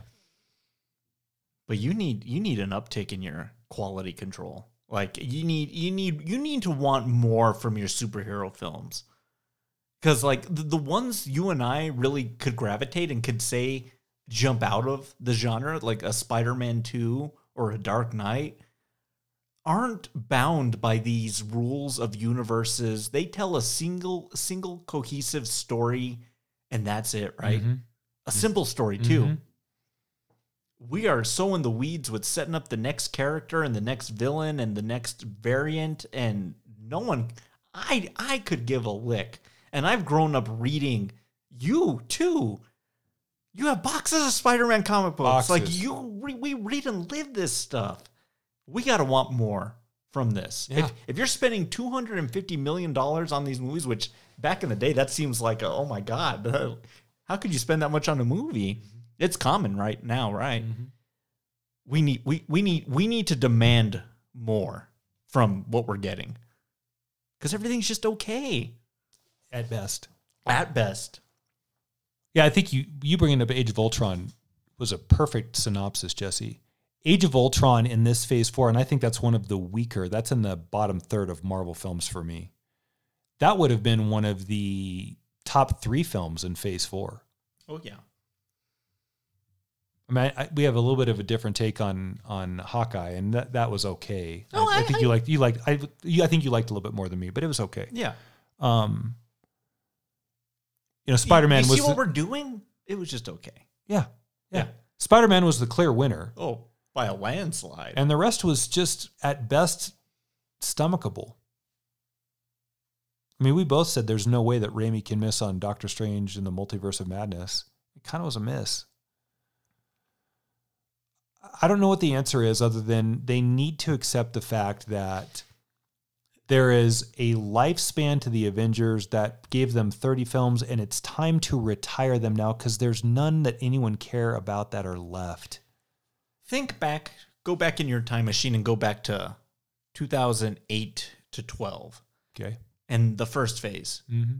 And So good. That that their goal I think was let's tell a good movie and then we'll kind of tease this thing out at the end that hopefully we get to. Mm-hmm. Now I think they know they're going to get to it and they just completely d- destroy the product that's presented to the audience. Mm-hmm. I know we don't we're not high on that first Thor and I don't I'm not big on Iron Man 2, but the first Cap, the Iron Man, I like the Edward Norton Hulk. I think they just tell like a good story there and then yeah, we're going to get to this thing maybe. Yep. And I think that was the difference, right? Mm-hmm. Then this thing just got gigantic, right? This whole universe got like, oh wow, now they'll they'll buy into the Avengers. We got to cover that movie one of these days too, because that's that's that's the turning point, right? Yes. The success of that first Avengers film was a landslide to audience acceptance of a cohesive universe. It changed the Hollywood cinematic universe forever. Yeah. Everybody's got to be a world building kind of franchise now. Yeah. Um, it's the Citizen Kane curse. It's the sixth sense curse, right? You have this really cool concept that mostly works and it works really well, and then you spend the rest of your life trying to replicate it. And I think we got a lot of good out of that. I th- the, the Winter Soldier, Doctor Strange, Ant Man, Civil War, Ragnarok, Black Panther, Infinity War. I think those are all really good movies. Mm-hmm. Really watchable, rewatchable. And then since Endgame, it's just been like, God bless, what the hell are we doing here? It's funny you brought up Shang Chi. We were talking about this this weekend, and I just a friend of mine hadn't seen it, and I'm like, yeah, it's like you would think it's a karate movie, but it's a karate movie that has like space dragons and shit in. it. And he was like, what? Yeah. I said he doesn't just walk around and just have better karate skills than anybody. I said, no, frankly, he doesn't even really use them to square off against any kind of larger, you know, Bruce Lee, funhouse mirrors kind of. No, he was like, oh, it just the bad choice. No one cared about Shang Chi. I don't Sure. care what anyone says. No one cared about that. Sure. And the other big mistake on that one was you had already introduced. This is leading to something. You had already introduced Iron Fist. Now that that series on Netflix blew, Mm-hmm. But you'd already introduced something. Just use that one. You Yeah. don't need Shang Chi. Yeah. I will say this though. I was, and let's get into the announcements. Yeah. now. Yeah. Yeah. The thing I'm most happy is that we've seen the uh, reprising of Charlie Cox and Vincent D'Onofrio's Daredevil and, and the Kingpin. Yeah. Now that's going to be challenging, right? Because that's really R-rated violent stuff. Kingpin decapitated a guy with a car door. Yeah. How's Disney Plus going to handle that? No idea. Let's get into it, right? Let's do it. That was just kind of the phase four because we're almost at the end of it. We'll I- we'll probably cover Black Panther. That seems I'm excited to see that because Yeah. Yeah. how are they going to address T'Challa's passing on screen? You know, the, you know the real life Chadwick Boseman died. Mm-hmm. We got Namor being entered into that. Like, there's some big stuff that's going to happen in that. You say Killmonger's coming back. Like, I, I maybe would maybe be okay with that. We love Michael B. Jordan, so Yeah. why not? But let's talk about beyond that. So we'll do date by date, and then I have a bunch of big questions for you. Okay. Ant Man and the Wasp is going to start phase five on February 17th, 2023. Quantumania. Not a, it's not an album by the Who. Yeah. What if season two animated early 2023? I guess we need to be watching that too, Matt. Mm. Secret Invasion early 2023 show. Show? That's a whole movie, That's man. mistake. That's the, the talk about the Skrull invasion. That's big. Skrulls show up, and it that the linchpin in that is Spider Woman actually and Elektra. Um, basically, Elektra gets killed, and then after she's killed, they realize that she's been a Skrull the whole time, and then the Avengers all kind of turn on each other, wondering who was not the real McCoy and where'd they go. And there were some big reveals in who was not actually Avenger proper, but Skrull. Um, that but that's a movie. That- that's a movie. That's, not big. a show. That's big time. Yeah. It might work as a show too, but yeah, I agree. That's a movie. Okay. Guardians of the Galaxy Volume 3, May 5th, 2023. James Gunn said this is kind of the end story for this lineup of the Guardians. Mistake. We'll see. Yeah. After that, okay.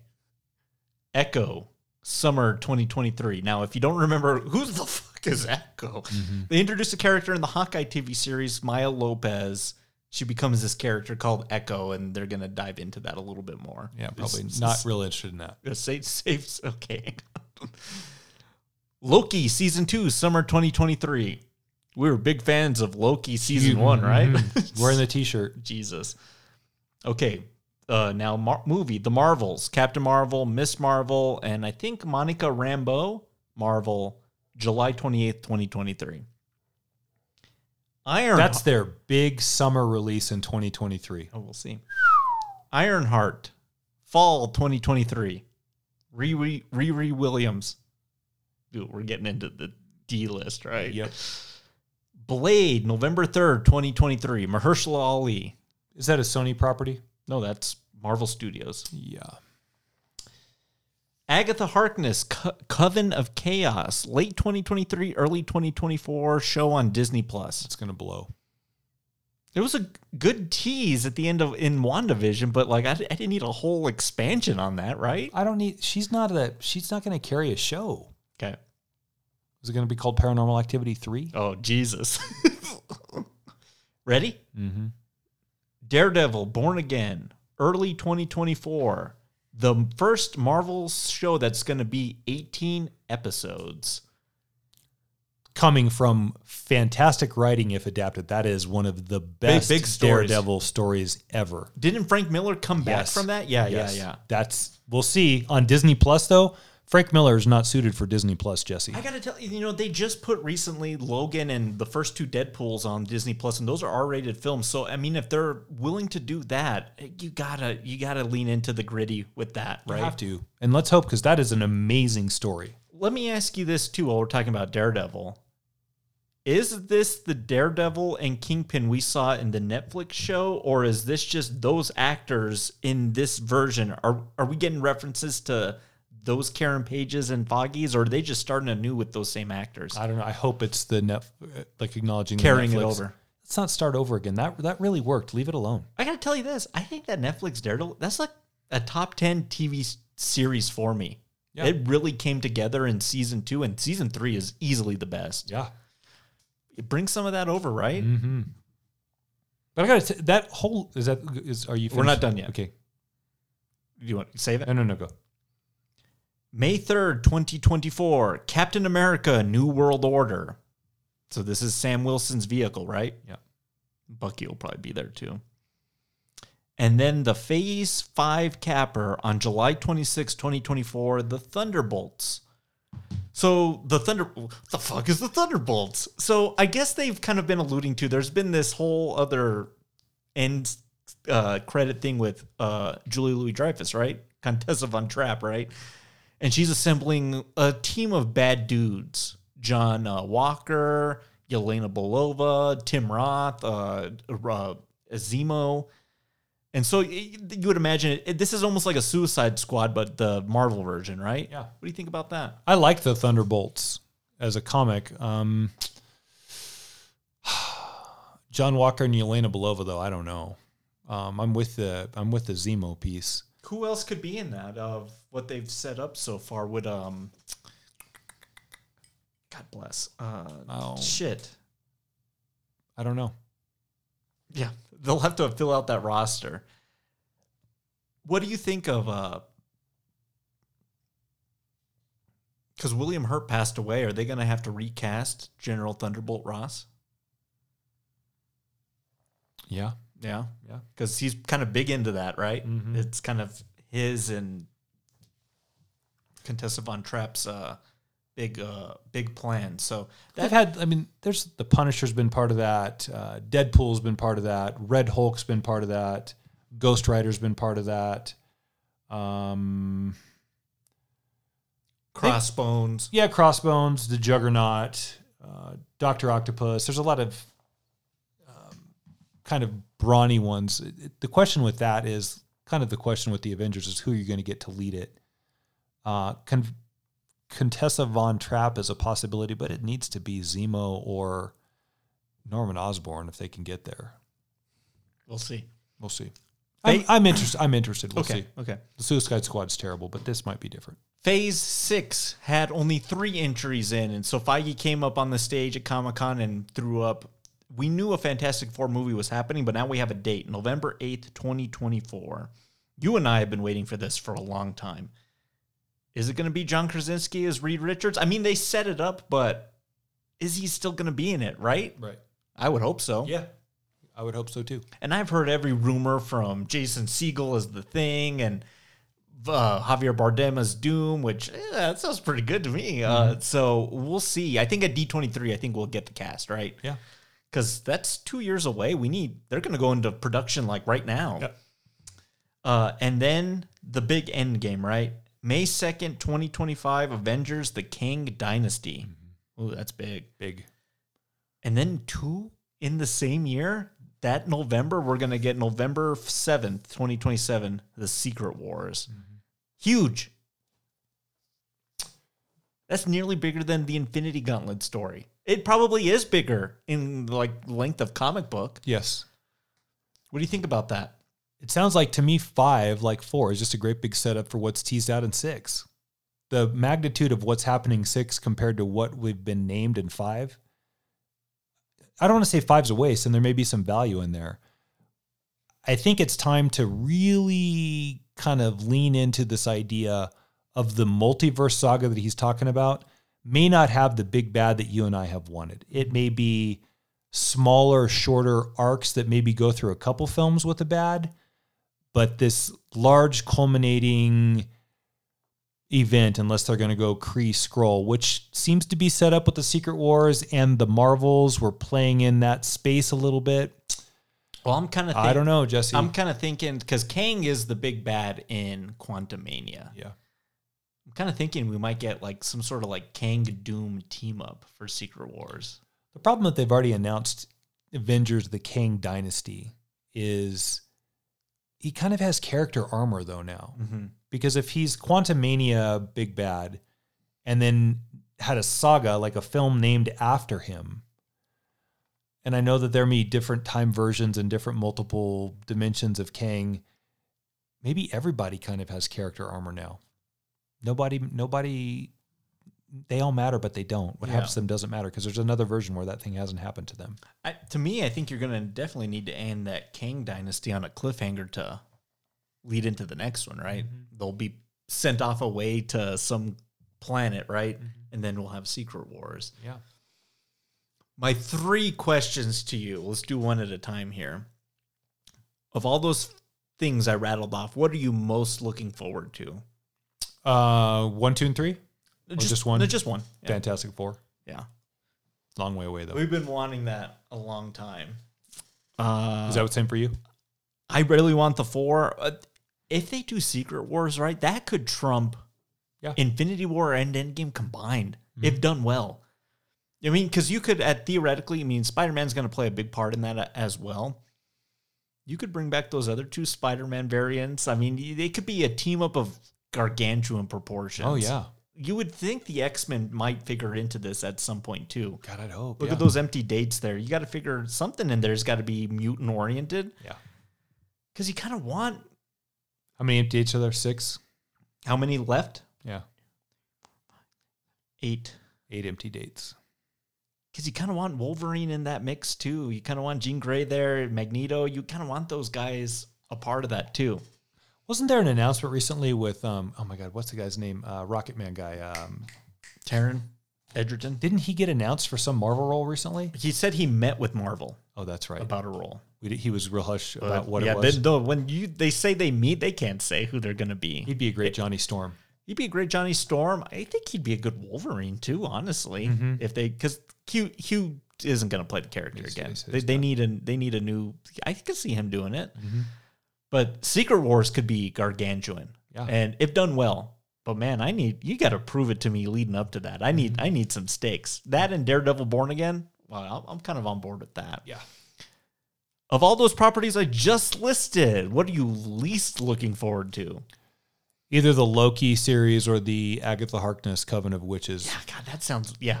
That that sounds weak. I think the Echo for me.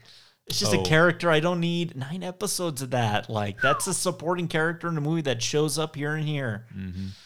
Mm-hmm. Ugh, yeah, yeah, I'm with you. I'm with you. Okay, last question. Mm-hmm. Of those properties that I just listed, oh no, I have two more questions. Sorry. Okay. Of those properties I just listed, including Black Panther, Wakanda Forever, which one of those films do you think has the most importance going forward?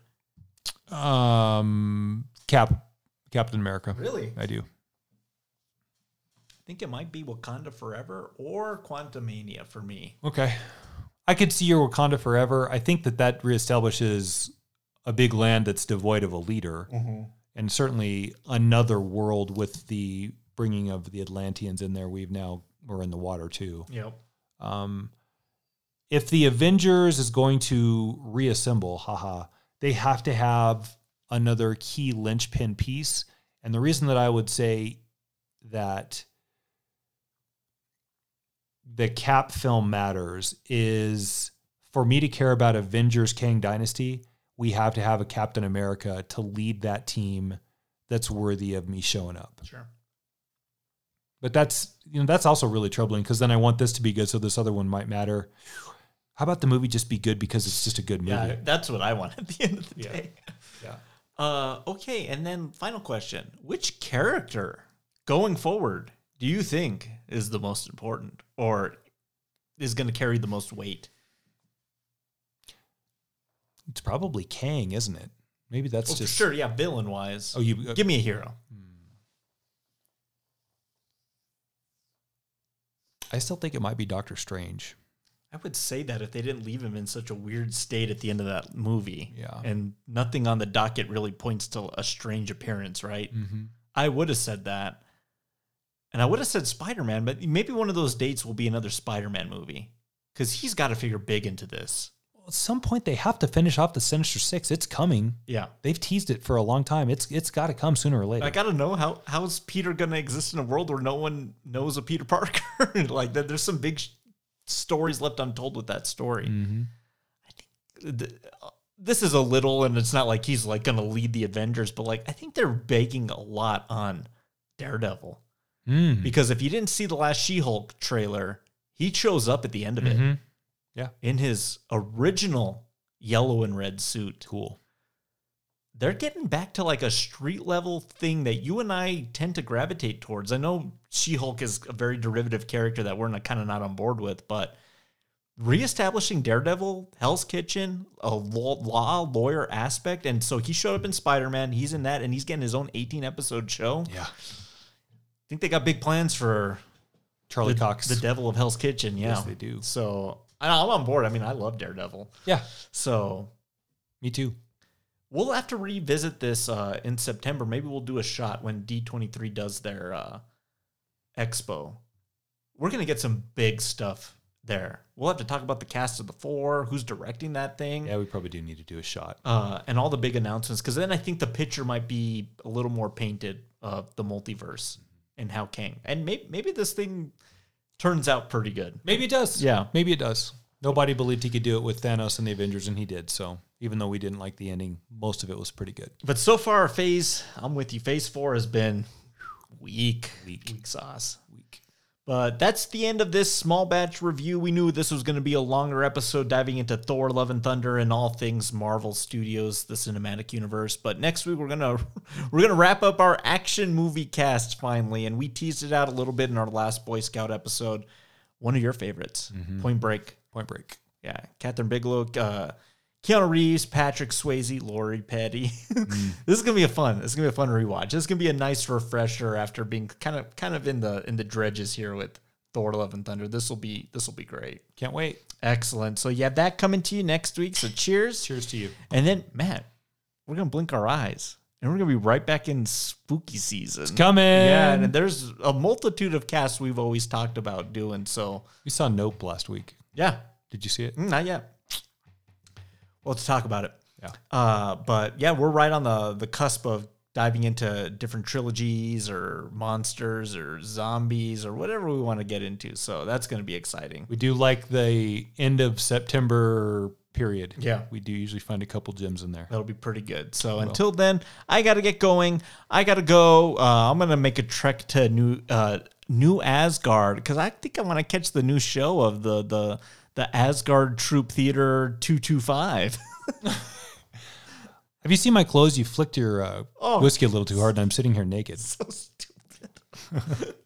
uh, we'll see you all next week. Have a good week, everybody. We'll see you in the dark.